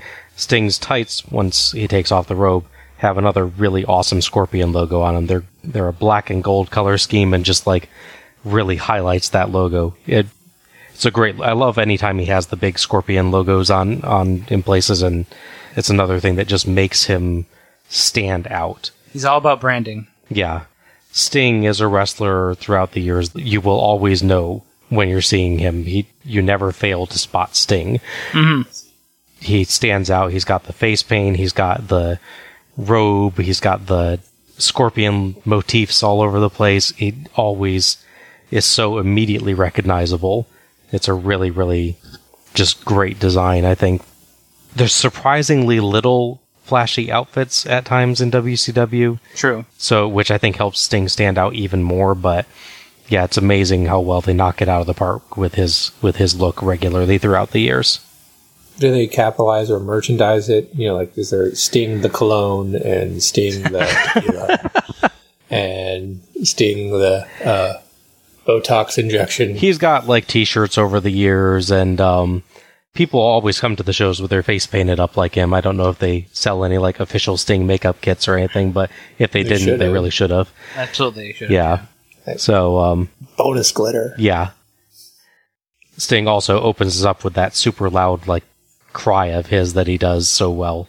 I never know exactly what to call that. I guess the stinger call, Yeah. just to get the motif of the rest of his moves. I love when he does that. He's so loud. Scorpions are known for being loud. Yeah, yeah. It's a bit of a rebel yell kind of thing, yeah. Yeah, it's kind of a sounds like a hawk cry almost. Which Yeah. again, as you said, John doesn't really fit the scorpion gimmick, but I don't know. Maybe it's mm-hmm. the noise someone makes when they're stabbed by a scorpion. yeah. Not a pleasant experience. Sting is dominant to start, controlling for about the first half of the match with some big power spots and working around a headlock and later a bear hug. There's quite a bit of the headlock in particular, but they keep moving in and out of it and doing different things with it, with Flair trying to escape but Sting being one step ahead for a while. Ric sells the bear hug in particular mightily, yelling, Oh! Oh God, my back!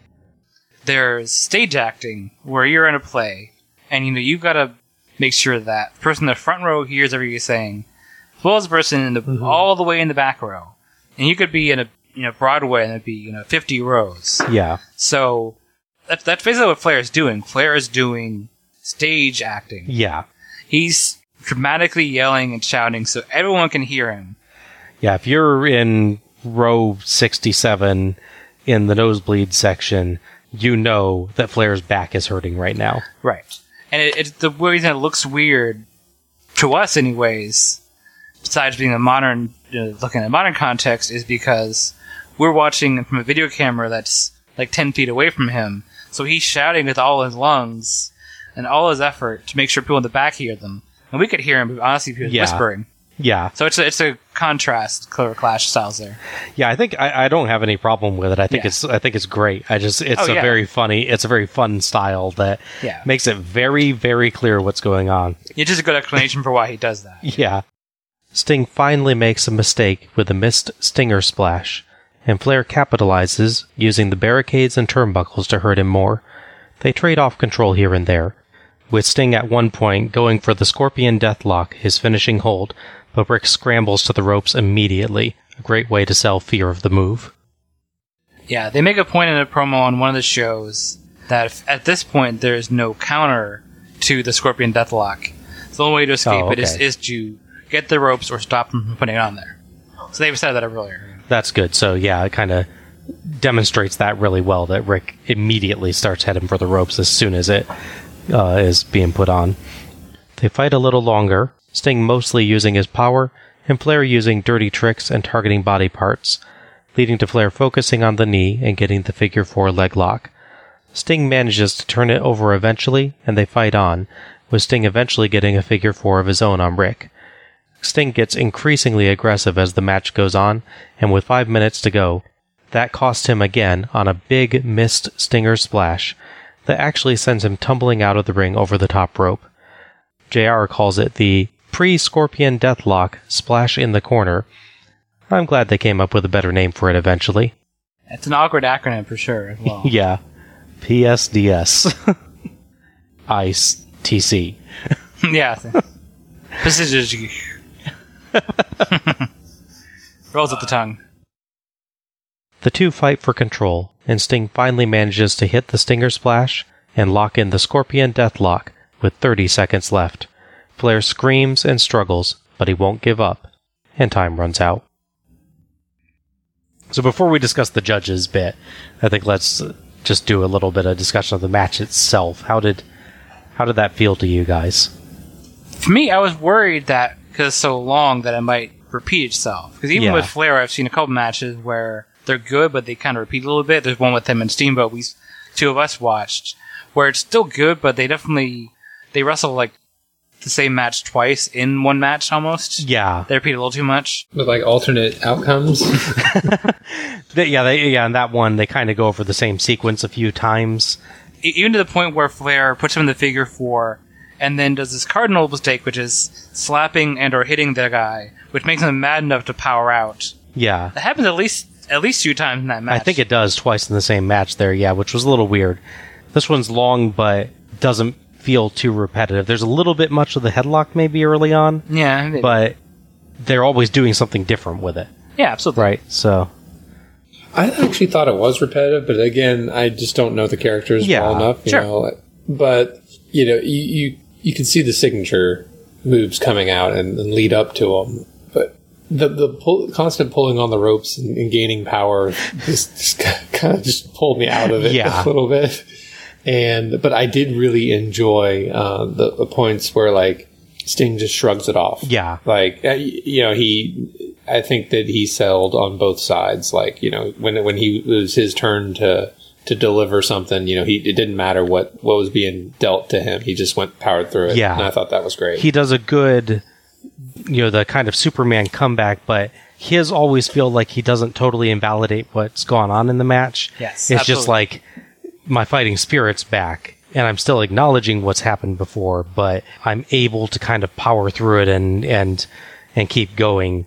And kind of get that intimidation factor of demonstrating, yeah, I can just shrug off your blow. I can, I can do this you can kind of see him brace for it a little more than normal sometimes and will himself into being able to to take it which is a really nice touch there's a few wrestlers over the the years um, most notably hulk hogan but a lot of babyface wrestlers over the years will do that superman comeback and some do it really well some do it really poorly sting i think is one that does it really really well and I like that Flair actually like cowers. yeah he's so good at that isn't he After like the second one, he's like, I'm just not going to try. you know. I think they're a great combo over the years. There are many, many Sting versus Ric Flair, Flair matches, and after this one, you can kind of see why. There's points where you can tell that maybe Sting doesn't have a full arsenal yet, where he can do a lot of different stuff, hmm. but he already has that great connection where it doesn't matter as much. I think he stole my focus for the whole match, pretty much. he's this this larger than life personality that really really it's easy to pay attention to him and it's easy to root for him i think Oh yeah, he has that je ne sais quoi, as they say.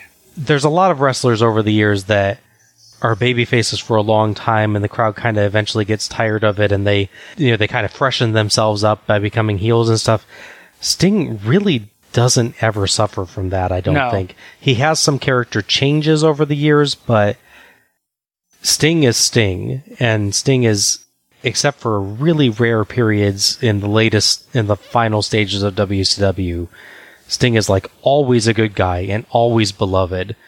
And you can really see why. I, think you said this while we were watching Al, but like, yeah, you, you have to be a real cold hearted guy to not like Sting. Exactly. He's, yeah. he's just so inherently likable and inherently just energetic, gets you charged up.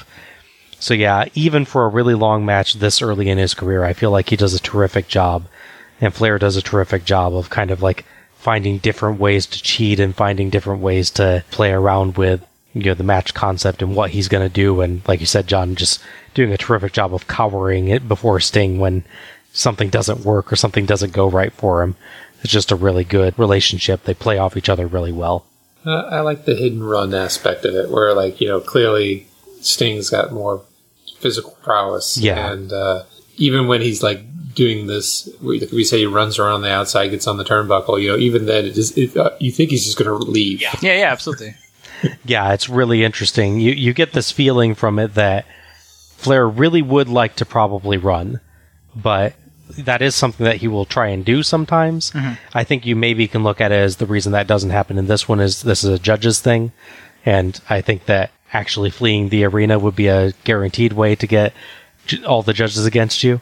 Yeah. So, uh, except probably Patty Mullen based No, on that promo earlier, but uh, He wooed her with the really fancy jets uh, and fancy clothes. So, yeah. yeah, yeah, Put a big suit in a 747. That is a four. yeah. I can't remember what the third thing was. I don't remember either, but I do like you working and he wooed her.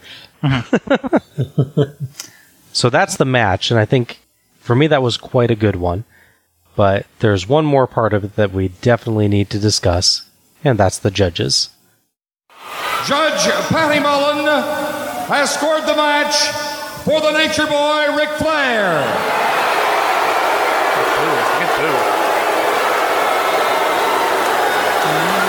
Judge Gary Juster has scored the match for Sting.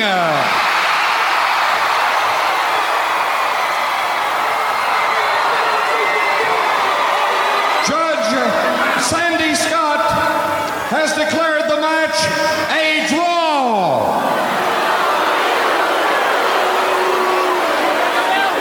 The match is a draw, therefore, still NWA World's Heavyweight Champion, the Nature Boy, Ric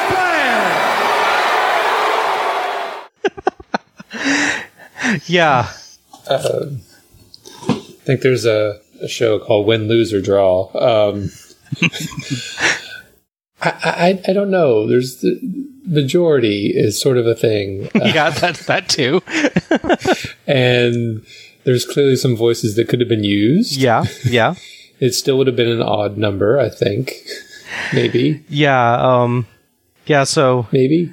If there's two draws and one of them like Sting. There's five judges. We get three results Mhm. announced. One of those results is a draw, so they just declare the match a draw without checking with the remaining two judges, who presumably might have still changed things, which mm-hmm. is just plain weird. All my all I can guess is we're probably right. This is like a last minute addition of two further judges, mm-hmm. and just somehow they don't actually get results cards for those judges to the guy doing the announcing, and he only has three because they were only originally planning on three. It's the strangest thing. It's like it's one of those places where WCW does such a good job of trying to sound like they're a legit sports show, but then Mhm. they do something like this and it just gets you laughing. I like the response, you know, the, the there's a yay and a Oh yeah, the boo, crowd's like then- totally into it. And, and Sting, you know, you don't hear any boos, but it's not as loud as the interaction of the first one, or that maybe that's just the audio. And then when they get to the, the draw, it's like you just think the crowd's just going to fight each Yes. other. They're confu- Yeah, they're so angry. It's great. It's a great spot. You can see why they did the judges because they're getting a terrific reaction, and you can tell like it's a it's kind of a I think a live test of hey does the, so is the crowd really into Sting? Did they really really want to see him win? And when when they announced that one of the judges has ruled for Sting, oh my gosh, that pop is pretty Mhm. huge. It's not quite Luger's tag in in the previous match, but it's Mhm. pretty huge. But yeah, just announcing three of the five judges is definitely interesting. I, I don't like the way they got to the outcome, but I think it's the best outcome in that it solidifies Sting as a real contender. Because if he just got it after the first time he, you know, went for the, the thing, I think the crowd would be very appreciative. Mm. But I think that the fact that he lost on a technicality is, is going to just increase the the fanship for that that guy. He's like, he needs to be acknowledged and solidify those feelings. Yeah, absolutely. I think that's that's a very good point. That what you what do you want to see now? You want to see Sting win the title. Mm-hmm. You really, really want to see Sting win the title. It made Sting look really, really strong. He looks like he totally could have won that match. It's really it's it's just time ran out. The judges ruled somewhat perplexingly, and he just doesn't get the actual belt but you can definitely tell he's worthy of being at that level now. If you have any, if you had any doubts about Sting going into this match, those are gone. Yeah. That's what this match was set up to do. And this match does that extremely well. And if they weren't Jazz, you know, like weren't you know totally sold on Sting, I, I wonder if they would have gave Sting the win just because. Then you know now Ric's in that position where now they're going to focus on Ric. And I could see that. That's what they want to focus on. Well, that is a tricky thing to I will mention is that so with the WWF, whether it's in 1988 or now, ultimately Vince McMahon is in charge. But Vince McMahon says you're good enough, you should win the world title. No one supersedes Vince McMahon. Yeah. You can try and change his mind, but if he's stuck in his ways and says so and so's going to win the title, that's just there. You're going to have to marry my daughter. Exactly. Now, at this point, though, this is the NWA, the National Wrestling Alliance. They're made up of, what, seven, eight, ten territories at this point? Yeah. It's increasingly controlled by Jim Crockett Promotions at this point, but it's uh He has his vote yeah, counts it's higher, still but yeah. But there's still a board that they would meet and go, okay, do we think so and so should win the belt? And if they decide no, then he doesn't win the belt. yeah. So yeah, you really couldn't call an audible with that with them because the way the system's set up. Like this is WWF and this happened like was like a Hogan, you know, Jake Roberts match. Vince could have said, "Yeah, yeah, just just try to finish and you can win the match." Yeah. It'd be very easy to see Vince, you know, whispering in the referee's ear, uh, for for this one when Sting gets him in the de- in in the deathlock, tell Ric to give up if, it, if the crowd's reacting that well. But I think, like you said, it also works as just a great, great trial run for Sting at the top of the card. We got a good flow, I think, with some back and forth control and a pretty well designed ending. I think overall, uh, the judging weirdness aside, with Sting really finally getting to hit his moves Mhm. and you really finally feeling like, yes, he's going to do it. And then time runs out. It, like you said, it's that moment where you're like, oh man, I know he can do it now. Yes, You know. absolutely, yeah. It ran out with 20 minutes on the clock. yeah, apparently. Match really good. The judges, though, come on. Yeah, I mean, the best outcome they could have had with this, if you if they really just threw two judges on them, is just have one of them vote for Sting again, and one vote for Flair again. So it's two and two, and then this the guy who's a draw is the last one. Inexplicably, votes draw in a position where your entire purpose of your position is to prevent there from being a draw. Correct. but that way, at least it's five people, and you're like, well, it's two for, two against. Well, I guess we can't Yeah. decide. You should have done four judges, and then you can have two vote for Flair, two vote for Sting.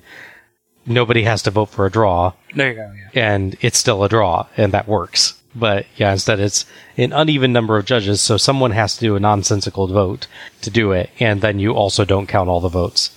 It's kind of an, accidentally announced it that way, went with it, hope nobody would notice.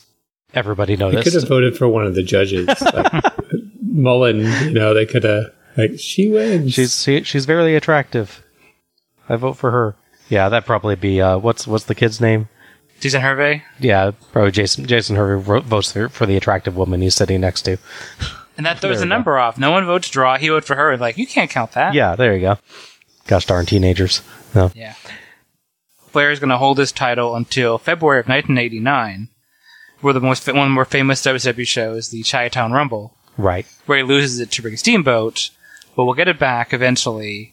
Sting will finally get his day. His day will come in July 1990. Yeah, so it's quite a distance from this show considering how hot he is here. Yes. But I think that's one of the good things about Sting is no matter how long they wait on him, he never seems to cool. Yes. He's, he's always just such a big part of WCW. I think they kind of get this feeling with him of, yeah, we can go to him when we need to go to him. Yeah. You know, Absolutely. Tony JR and Bob Caudle wrap us up, praising Sting's performance and highlighting the tag title change before hyping their future shows. Tony notes that the NWA is the major league of professional wrestling, and JR mentions the Rotundo Garvin match and happens to note that Kevin Sullivan is a deranged maniac before they sign off. Good to get that in. Yeah. Quick, quick plug. Yeah. For me, it was pretty good overall, I thought.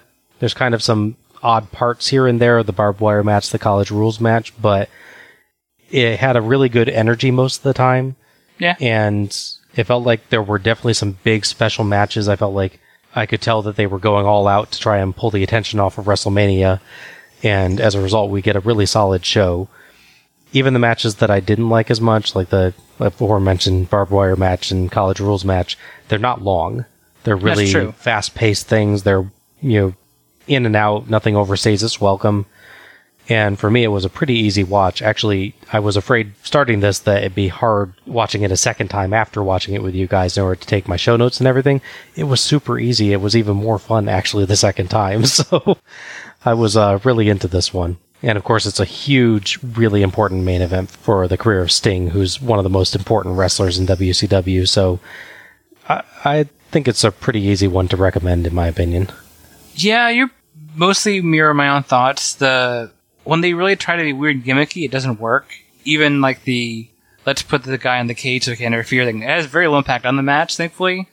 I didn't care for that. Yeah, it could it could drop that entirely. So it's really one that yeah. No, not on the people. Oh.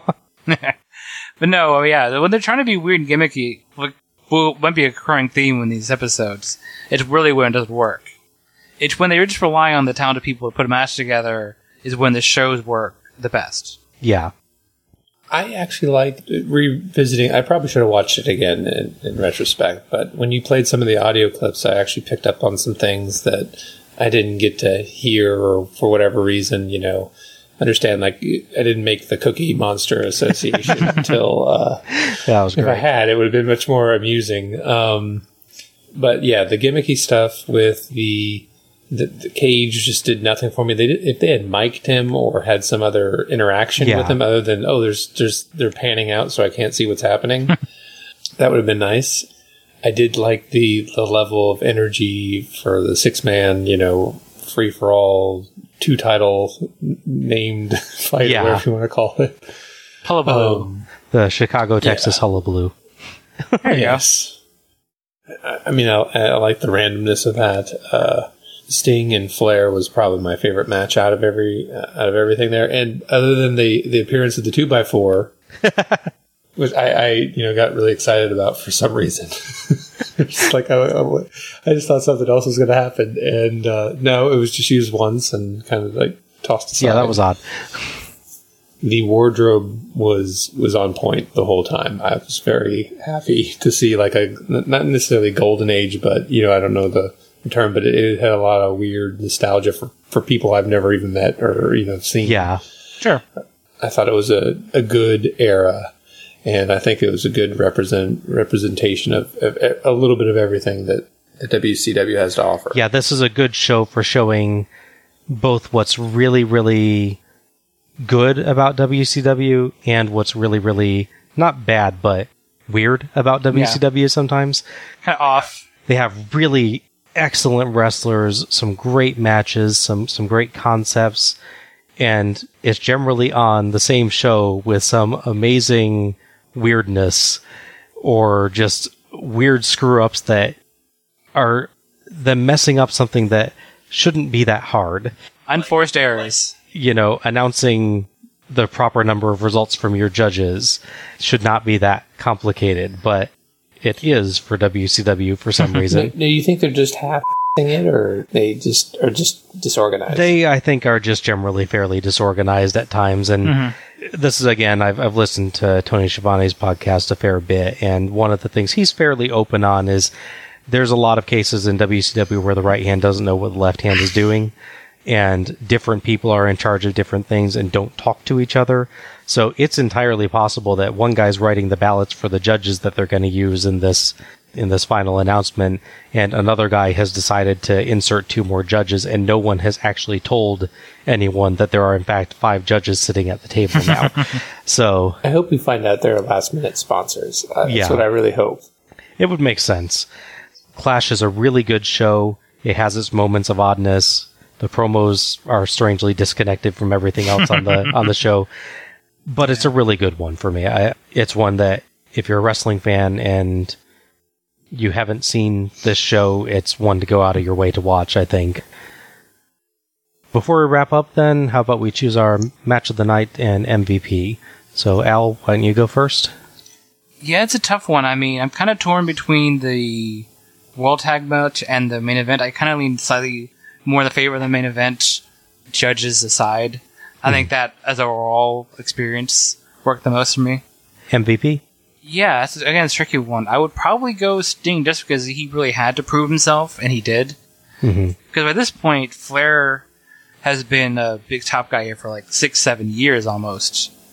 And he's, you know, for in the Starcade we're going to watch next, that's his like real coronation as a top guy. And we're five years out from that. So Yeah. He, he has, he really just has to not screw up, and he doesn't. But Sting has to prove himself, and Nicky Healy does.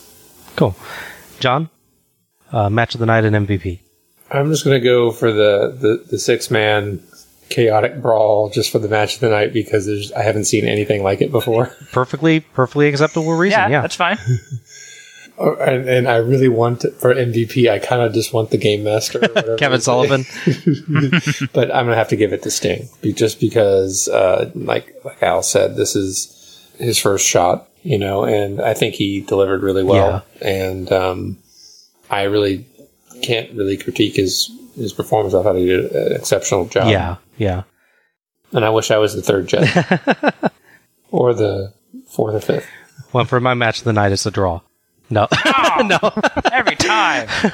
um, no, my match of the night. Yeah, I was like you, Al. I was really, really torn between the Sting versus Flair and the Arn and Tully versus Luger and Windham.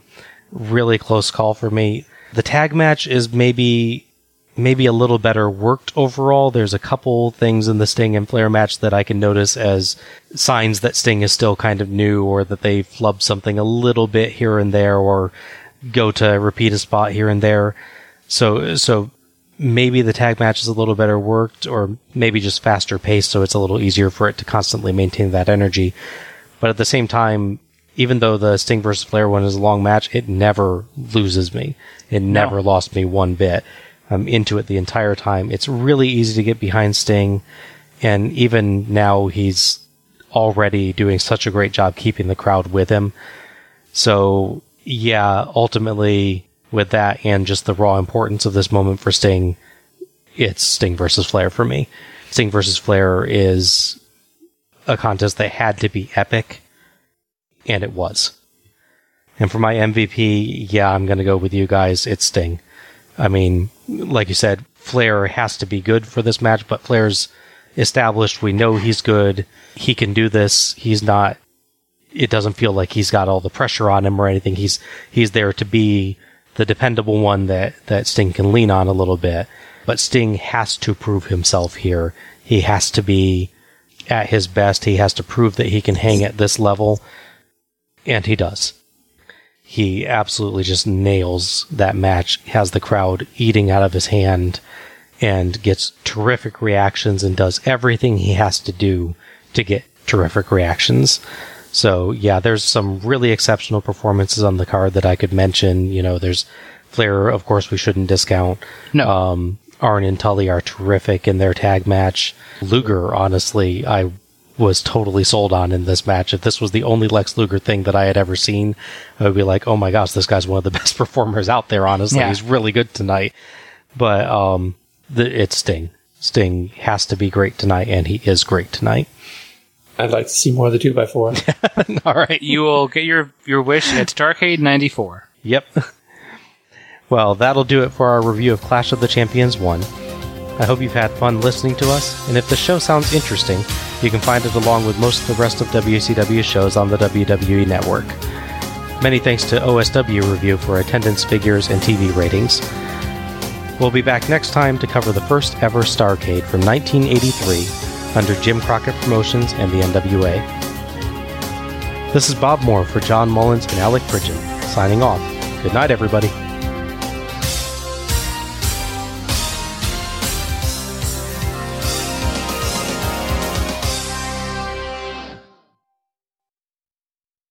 Thanks for listening, everyone. I hope you've enjoyed this look back at our beginnings, and I hope that you'll join us for our next episode, Bunkhouse Stampede 88. Look forward to it coming in June.